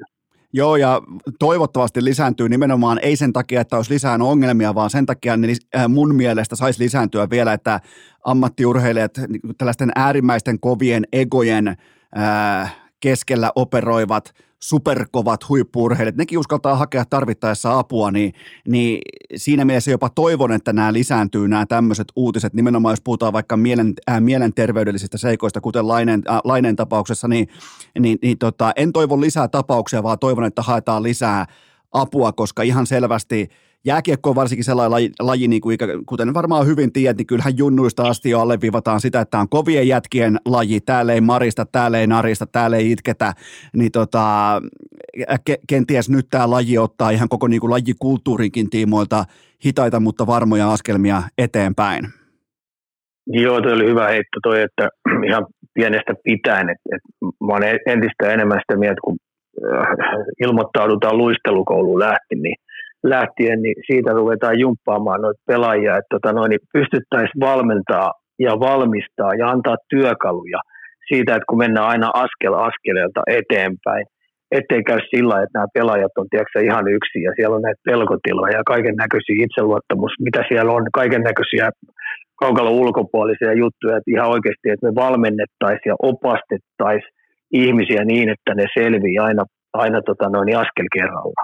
Kyllä, se on tismalleen juurikin tällä tavalla. Mun toinen pointti tähän loppukauteen on se, että nyt ollaan nähty ikaa äh, tällä NHL-kaudella äh, peräti seitsemät coachipotkut, joku otetaan mukaan siihen Mike Babcock silloin jo ennen kauden alkua, niin, ja kalenterivuoteen on annettu kolme, 13 kertaa jo kenkää. Niin tota, mua kiinnostaa se, että kenkähän annetaan huippurheilussa vain sen takia, että prosessi menisi selkeästikin eteenpäin kohti voittamista ja nimenomaan – kohti voittamista keväällä. Mua kiinnostaa se, että nyt kun alkaa ne pelit, joiden takia näitä potkuja annetaan, niin nähdäänkö me näillä organisaatioilla mitään kehittymistä? Nähdäänkö me yhtäkään, kuten vaikka Kings, nähdäänkö me Kingsin tiimoilta vaikkapa selkeä playoff-pussi tähän tai sellainen työntö lännessä kohti sitä huippua takaisin, niin se on todella mielenkiintoinen nähdä, että tehdäänkö näitä päätöksiä vain vähän niin kuin tälleen pörssiyhtiö henkisesti, että tonne kenkää, tonne kenkää, toi tulos ei tyydytä tonnekin kenkää, ja sen jälkeen ihmetellään, että no voi vittu, kun ei mitään tapahtunutkaan, joten tämä on sellainen, tämä on sellainen asia, mitä mä Ika ainakin seuraan nyt loppukauden tiimoilta.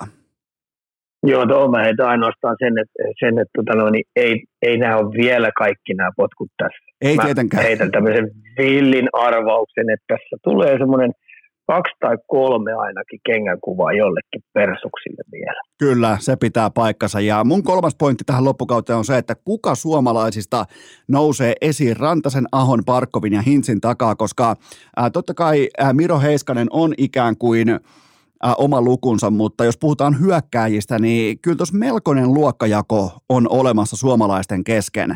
Eli oikein ei tunnu tunnu löytyvän niitä keskeisimpiä onnistujia. On ollut loukkaantumisia, on ollut näin poispäin, mutta mm. aika selkeä luokkajako on nyt äh, tota Ranen, Ahon, äh, Sassan ja Hintsin niin kuin tavallaan jälkeen. Joten se on sellainen, mitä mä tuun katsomaan, kun mennään kohti tosipelejä, että astuuko joku täältä niin kuin seuraavalta tasolta suomalaisista äh, selkeästi esiin? Ei tuu astumaan, mä voin sen sulle sanoa koska mä perustan sen siihen, että tota noin, sun täytyy päästä hyvien jätkien kanssa ykkös-YV, ykkös-YV pyörittää. Ja mieluummin vielä sillä että sä oot joko syöttäjä tai päättäjä. Et tota noin, sillä tehdään kuitenkin semmoinen 35-40 pinnaa. Et, et se on aika iso. Ja, ja nämä seuraavat esille tulijat kuule tulee vasta sitten, kun aloitetaan pelaamaan niitä pudotuspelejä. Se, se... Ja siellä sitten tapahtuu se... sitten niitä isoja tasonnostoja. Mutta runkosarjassa niin – sä tiedät, että sulla on tietty status, ja tota noin, niin kun sä oot tietyn statuksen saanut, niin sä pystyt sen melkein koko kauden junttaamaan siellä aika kovilla tehoilla, kovien jätkien kanssa, kun sä pääset pyörittämään sitä YVtä 90 sekuntia. Ja, ja sitten varsinkin, jos sulla on vielä hyviä jätkiä ympärillä, jotka on ihan oikeasti, kun puhutaan viisi erityylistä pelaajaa, niin niiden kemiat siinä ylivoimalla öö, sopii keskenään, niin tulosta tulee. Sitten mennään myös siihen 5-5 pelaamiseen, että tota noin, määrätyillä pelaajilla on tietynlaiset eri hieman lisenssit pelata, että ne saa tehtyä sitä tulosta. Sen takia siellä tehdään yli sataa pinnaa. Kyllä, kyllä. Niin kuin tavallaan yksilökohtainen sääntökirja on muuttunut aika voimakkaasti NHL viime vuosien aikana, mutta Ika, jätetäänkö NHL taakse ja ellei sulla ole mitään sanottavaa liittyen enää tota lähi, lähiaikojen tapahtumiin, löytyykö Ikan hihasta vai mennäänkö SM-liigaan? Ei oikeastaan löydy muuta kuin se, että kaikkien näiden muut, jotka siellä vähän taustalla painaa, niin me tullaan näkemään kyllä mielenkiintoinen kevät. Että tota noin, niin itsellä on, mä heitän nyt kun mä en kauheasti viittis ottelusarjoa pelata, mutta mulla on sellainen kutina, että me tullaan näkemään kaksi sellaista joukkuetta, jossa on molemmissa, molemmissa suomalaisia Stanley Cupin finaaleissa. Okei, no niin, toi kelpaa oikein mm. hyvin nyt, kun ei tullut viime vuonna, ää, viime vuonna ei tullut kannua Suomeen lainkaan, kun Vegas, Vegas, Vegasin ryökäleet meni voittamaan, joten tota, toi, kelpaa, toi kelpaa erittäin, erittäin hyvin Ika, ää, varmasti meille kaikille, mutta mennään SM Liigaan. Ika, tämä on aika, selkeä kysymys. Nyt kaiken nähdyn perusteella meillä on silmätestiä, meillä on dataa, meillä on otantaa, meillä on, tämä ei ole enää mikään niin kuin sellainen pikkukulho tai sellainen ohi niin kuin juosten kustu otanta, vaan tämä on ihan kunnon käsittelyjakso, niin tuota, onko Ville Peltonen oikea mies johtamaan IFKta kohti sitä kirkkainta? Mä menen vastavirtaan kaikkien muiden kanssa. Joo. Eli on. Okei. Okay. On. Mä oon kaikki IFK-pelit kattonut kaikki vaihdot on kattonut. Ja itsekin olen sitä mieltä, että ne vetää tällä hetkellä niin ihan paskaa jääkiekkoa. Ja. ja kysymys kuuluukin, että miksi? Joo. Miten on mahdollista, että IFK pelaa ton tyylistä jääkiekkoa? Ja sitten kun joku on tässä koko ajan puhunut, että IFK on tämmöinen brändijääkiekko, niin sitä ei saisi jääkiekko, jääkiekossa niin toteuttaa. Eikö niin? Et, et, et, niin. Sillä ei tulla menestymään. Ja nyt jos tämä IFK-brändikiekko nyt ihan oikeasti on heitetty romukoppaa ja nyt tuo pelaaminen on tuolla tasolla, että pelaa niin kuin Tapolan tappara. Ja siellä on ton tyylisiä pelaajia. Niin mun kysymys kuuluu, että ei, ei Ville Peltonen halua nähdä tapparaa jäällä. Niin. mun kysymys kuuluukin, että ketä siellä oikein myy määrättyjä asioita – siellä taustalla niin, että tuo joukkue pelaa ton tyylistä jääkiekkoa, koska hyökkäyssuuntaa esimerkiksi punaviivan jälkeen, niin se on matemaattisesti todella arkaa pelaamista. Mutta tulee mieleen ihan oikeasti se, että et, siellä pelaa tappara, joka pelaa sitä 2-1 jääkiekkoa tai 3-1 peli päättyy suuntaan tai toiseen. Mutta kun tappara oli masinoinut sitä pelaamista iät ja ajat, ihan osas pelata, mutta tuossa joukkueessa, missä on ton tyylisiä jätkiä, niin ne ei muuten osaa pelata. Tota. Ja sitten kun me puhutaan oikeasti sellaisesta valmentajasta, jolla oikeasti sydän, IFK sydän, on tehnyt siellä ison päivätyön pelaajana, ja sitten kun ja tuolta kautta rantain, kun se on intohimoinen valmentaja ja haluaa oppia sitä koko aika, niin tällaisesta kaverista ei ikipäivänä pitäisi päästä ero, er, eroon. Ei ikipäivänä. Sitten aina kysytään, että mistä löytyy parempia. Ja onko sata kertaa, onko varma, että löytyy pommi varmasti parempi jätkä, joka oikeasti pistää sielun peliin tuohon. Se on se, se, on mm. se kysymys, että kuka on, kuka on parempi, mutta kyllä mä tällä hetkellä Ika rohkenen epäillä sitä, että mihin IFK oikeastaan on menossa. Nimenomaan Peltosen johdolla. Siinä on tehty nyt tuonne kevääseen 2026 saakka jo päätös siitä, että Peltosella mennään, mutta mun on tosi vaikea nähdä sitä, että nyt varsinkin kun Tampere menee omaa tahtiaan, näin poispäin, Oulu ottaa kenties tavallaan itsensä takaisin ää, ää, ei nyt ihan äh, kaapin päälle, mutta kuitenkin laadukkaaksi porukaksi, niin, niin mitä IFK oikeastaan on tässä? Koska eihän ne voi pelata mistään muusta kuin mestaruudesta ja ei, ei, tä, ei, ei tämä jääkiekko, ei tämä helvetin hidastelu ja munin puhaltelu ja ää, virheiden välttely ja kaikki tämä niinku, prosenttijääkiekko, niin ei tämä johda yhtään mihinkään keväällä. Me ollaan, me ollaan riittävän monet läksyt siitä tehty, että tämä ei tule johtaa yhtään mihinkään. Ja itse asiassa Ika, heitetäänpä vähän foliohattua päähän, koska mulla on mielenkiintoinen tarina hihassa. Mä oon, mä oon haudutellut tätä sua varten ja ää, mulla on sellainen äh, vähän niin kuin käytävä koppikäytävä huhutyyppinen sellainen tieto mun hihassa, että IFK GM Topias Salmelainen oli aiemmin, ennen kuin mentiin tähän Ville Peltosen jatkosopimukseen, niin hän oli jo mieti saanut Olli Jokisen kanssa esisopimuksen, tällaisen niin kuin esiversion valmiiksi, ja se vain piti hyväksyttää IFKn hallituksella, ja hallitus torppas ää, Olli Jokisen saapumisen IFKn päävalmentajaksi. Ja tämä taas johti sitten tavallaan ajan hampaassa. Tämä johti Peltosen pitkään jatkoon, joten ja mä en, mä en, mä en niin näkisi mitään syytä, minkä takia tämä ei pitäisi paikkaansa, koska tämä kuulostaa kaikki luontevalta ja Olli Jokinen on kuitenkin se seuraava iso coach-nimi ja näin poispäin. Ei, ei ole mikään yllätys, että IFK olisi nimenomaan sen halunnut GM Salmelaisen johdolla, mutta um, se mua kiinnostaa, että minkä takia tämä on torpattu ja minkä takia sitten, kun päätetään, että okei, no mennään Peltosella, niin tarviiko sillä nyt on jumalatonta niin kuin aikajanaa mennä?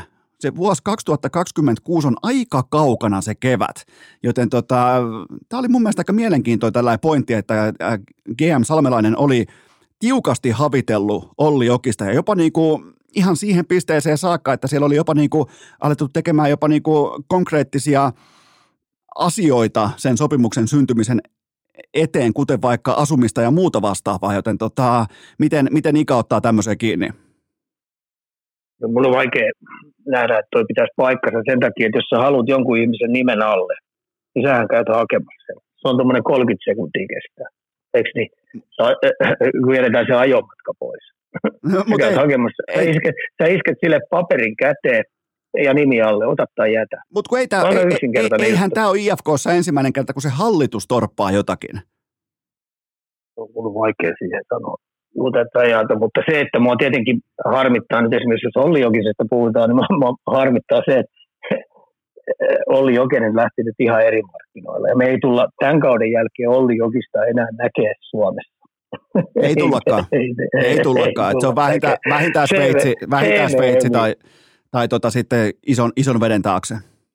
Joo, ja se, ilmeisesti nyt se menee Ruotsiin, ja tuo Ruotsin puolihan nyt ty, tykästy Olli Jokisen tuohon pelitapaan, millä ne pelaa sieltä. Että oli hyvä esimerkki. Mä tiedän, että Svedut oli paljon katsomassa esimerkiksi tuo S-pelit tuolla.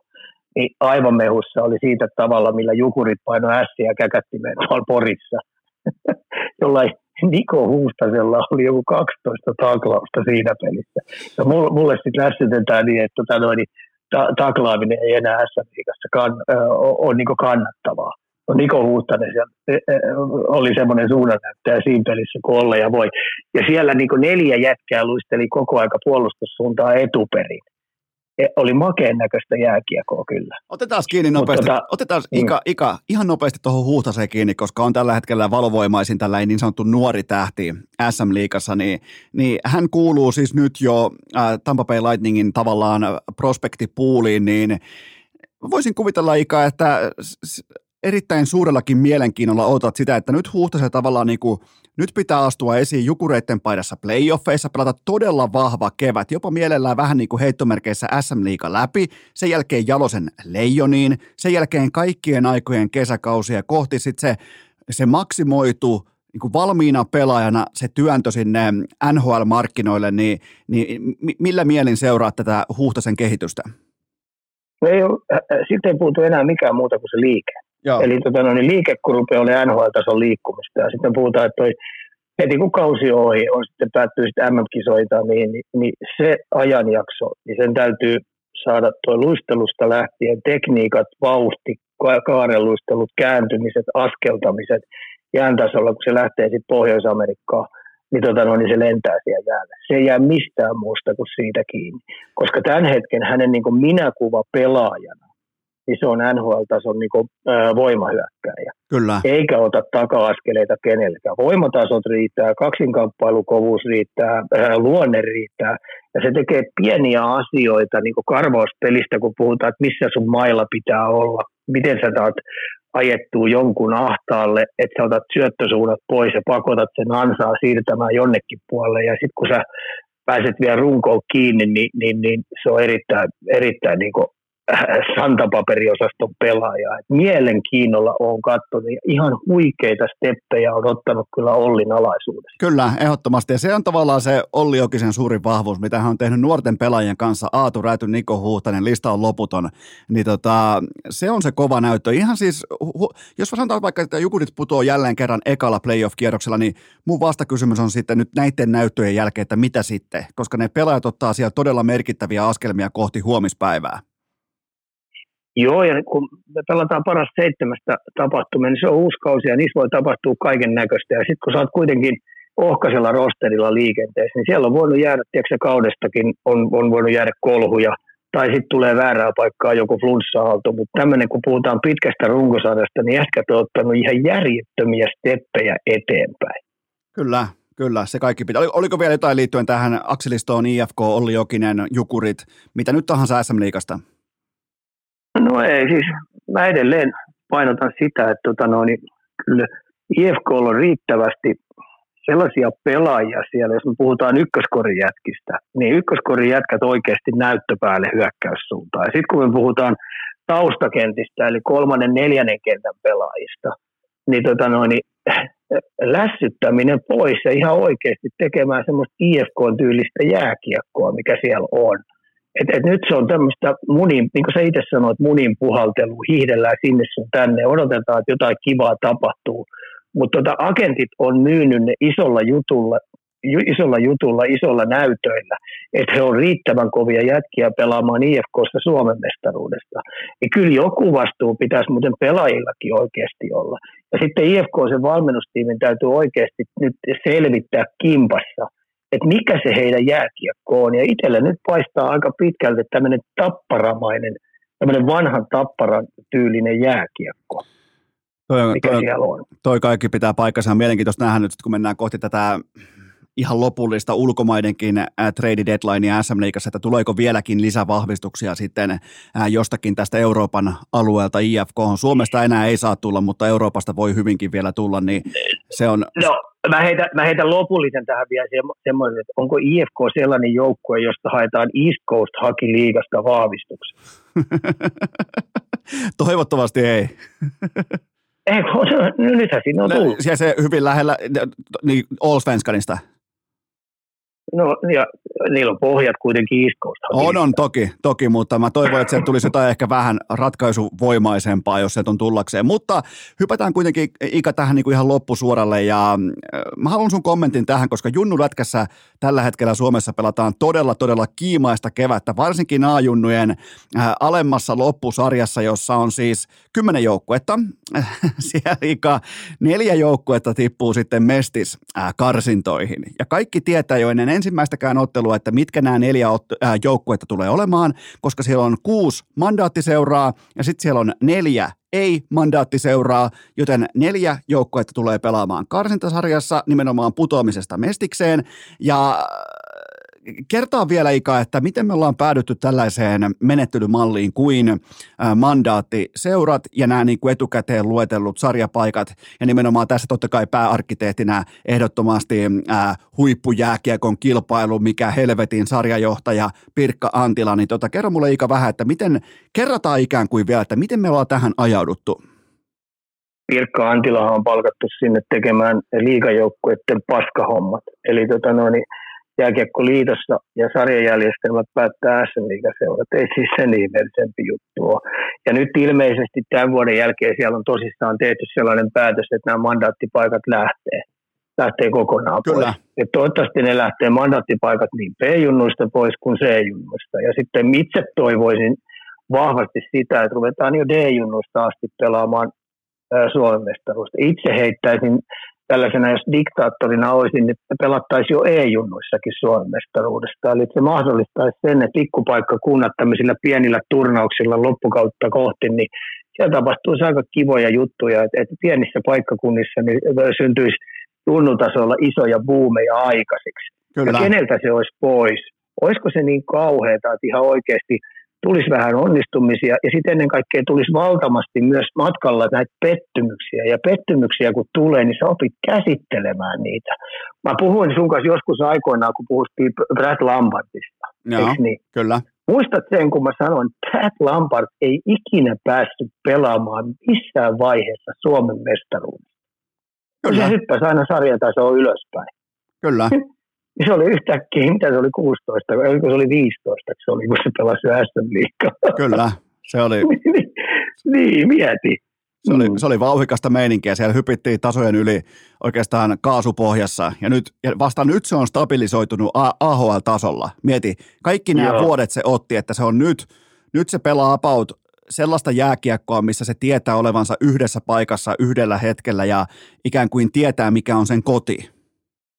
Joo, niin sen takia nyt, kun, jos nämä mandaattipaikat kun lähtee, toivon mukaan lähteekin, niin sitten tämmöinen valmennuksen taso on pakko junnuissa nostaa, koska voitoilla ja tappioilla rupeaa olemaan iso merkitys. Ja se, että millä tavalla sä pidät pelaajista huolta, ettei ne hypis seurasta seuraa niin kuin tätä seurasoppailua, niin sulla on oikeasti luotava se pelaajapolku sellaiseksi, että seura pärjää. Ja nyt jos esimerkiksi, mä heitän tämmöisen heitän tähän, että Siinä päivänä, eli toivon mukaan, kun väitetään nyt kovasti, että tämä mandaattipaikat ajunnosta lähtee, Niin, niin mä takaan ja alleviivaan sen, että Ilves ensi vuonna on sarjataulukossa muuten aika korkealla. kyllä, kyllä. Tämä tota, tää on mielenkiintoinen. Ainakin yhdellä, yhdellä tota, pienemmällä A-junnun seuralla lukee niiden taktiikkataululla, että fuck Pirkka Antila. Eli mä kysyn, että no minkä takia se lukee niin, niin niiden ainoa motivaation lähde on saada tällä hetkellä, kun ne voittaa otteluita, niin Pirkka Antila näyttää aina vaan vähän typerämmältä. Niin se on niinku niiden motivaatio, millä ne ajaa omaa venettään kohti tätä kevättä, koska ei ole mitään, mistä voi pelata, koska ei ole mandaattiseura, niin ei pääse kuitenkaan tavoittelemaan niitä kirkkaimpia. Niin tota, kyllä tämä on aikamoiseen epäurheilulliseen tilaan saatu ajettua tämä meidän junnu. Kuten ollaan puhuttu jo vuositolkulla siitä, että junnu jääkiekko on jätetty heitteille, niin, niin kenties nyt nämä korjausliikkeet alkaa kuitenkin viemään tätä toimintaa edes lähemmäksi kilpaurheilua. Ja se on ihan selvää, että ne mandaattipaikat joskus aikoinaan liigajoukkueet halunnut, koska ne pystyy ö, soppailemaan näistä pienistä seuroista niin lukion ekalla viimeistään ne jo sisään. Ja yläasteen ysit ja kasithan jo siirtyy, kun niille ilmoitetaan, että sun on pakko tulla tänne, jotta sä pystyt SM-tasolla pelaamaan. Kyllä, Ja se on ihan selvää, kun me puhutaan näistä kasvattajan rahoista, mitkä tulee, ja sitten kun puhutaan NHL-kasvattajan rahoista vielä, kun ne toivoo että jostain sieltä täältä aina niitä ponnahtaa, niin se on aika iso raha, mikä siitä neljästä vuodesta tulee, kun sä sainaat. Ja se on 18, kun sut varataan. Niin mieti nyt, kun sä 16-ikäisenä tuut, niin saat 20 asti seurassa, niin sä saat täysin ne korvaukset. Ja itse sen jyvittäisin sillä tavalla, että se on viimeiset kahdeksan vuotta.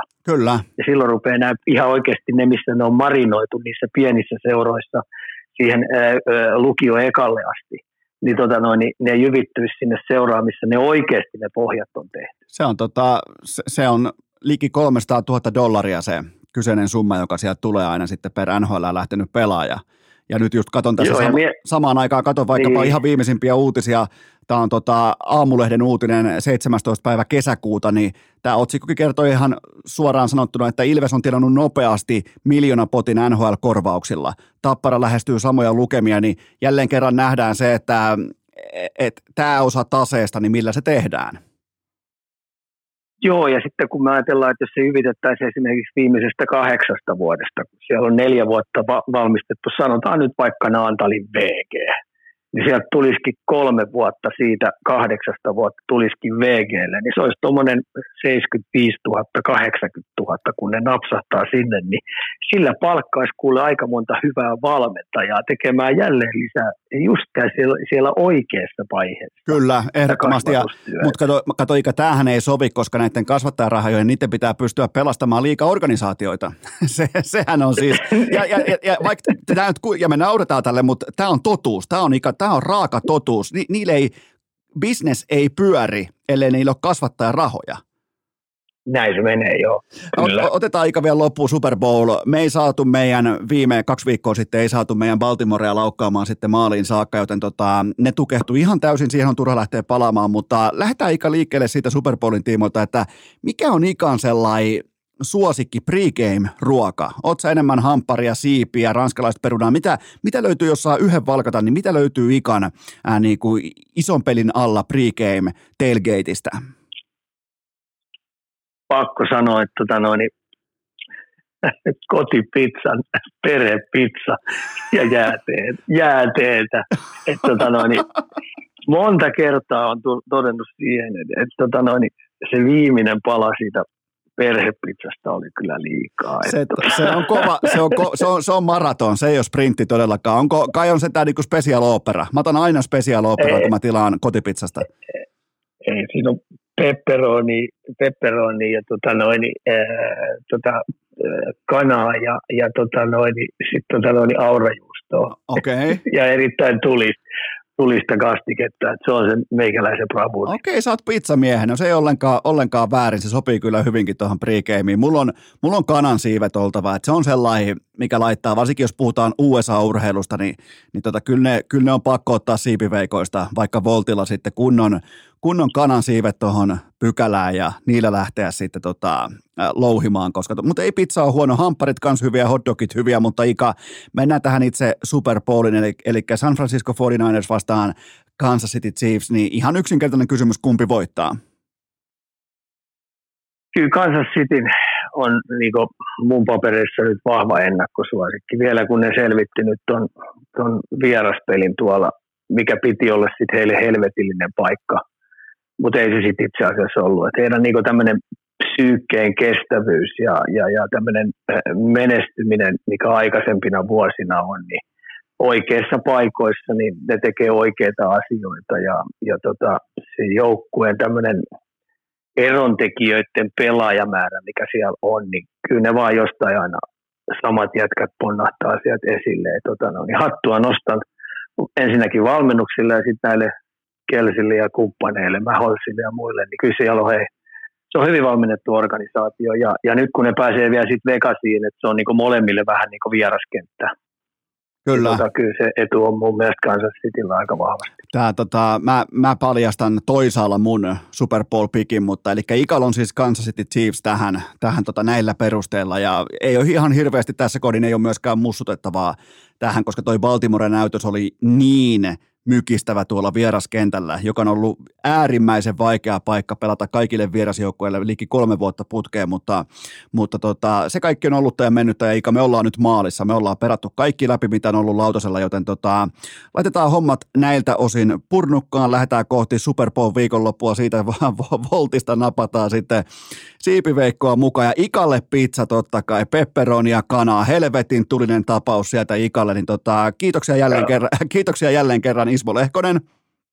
Kiitos. Ja kaikille kuuntelijoille loppunoteeraus, että nyt jää maanantai Super Bowlin takia, maanantai jää välistä, mutta ihan normaalin tapaan sitten keskiviikkona jatkuu.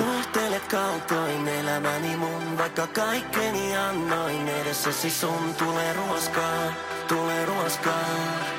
Ja kipu kiihottaa. Miksi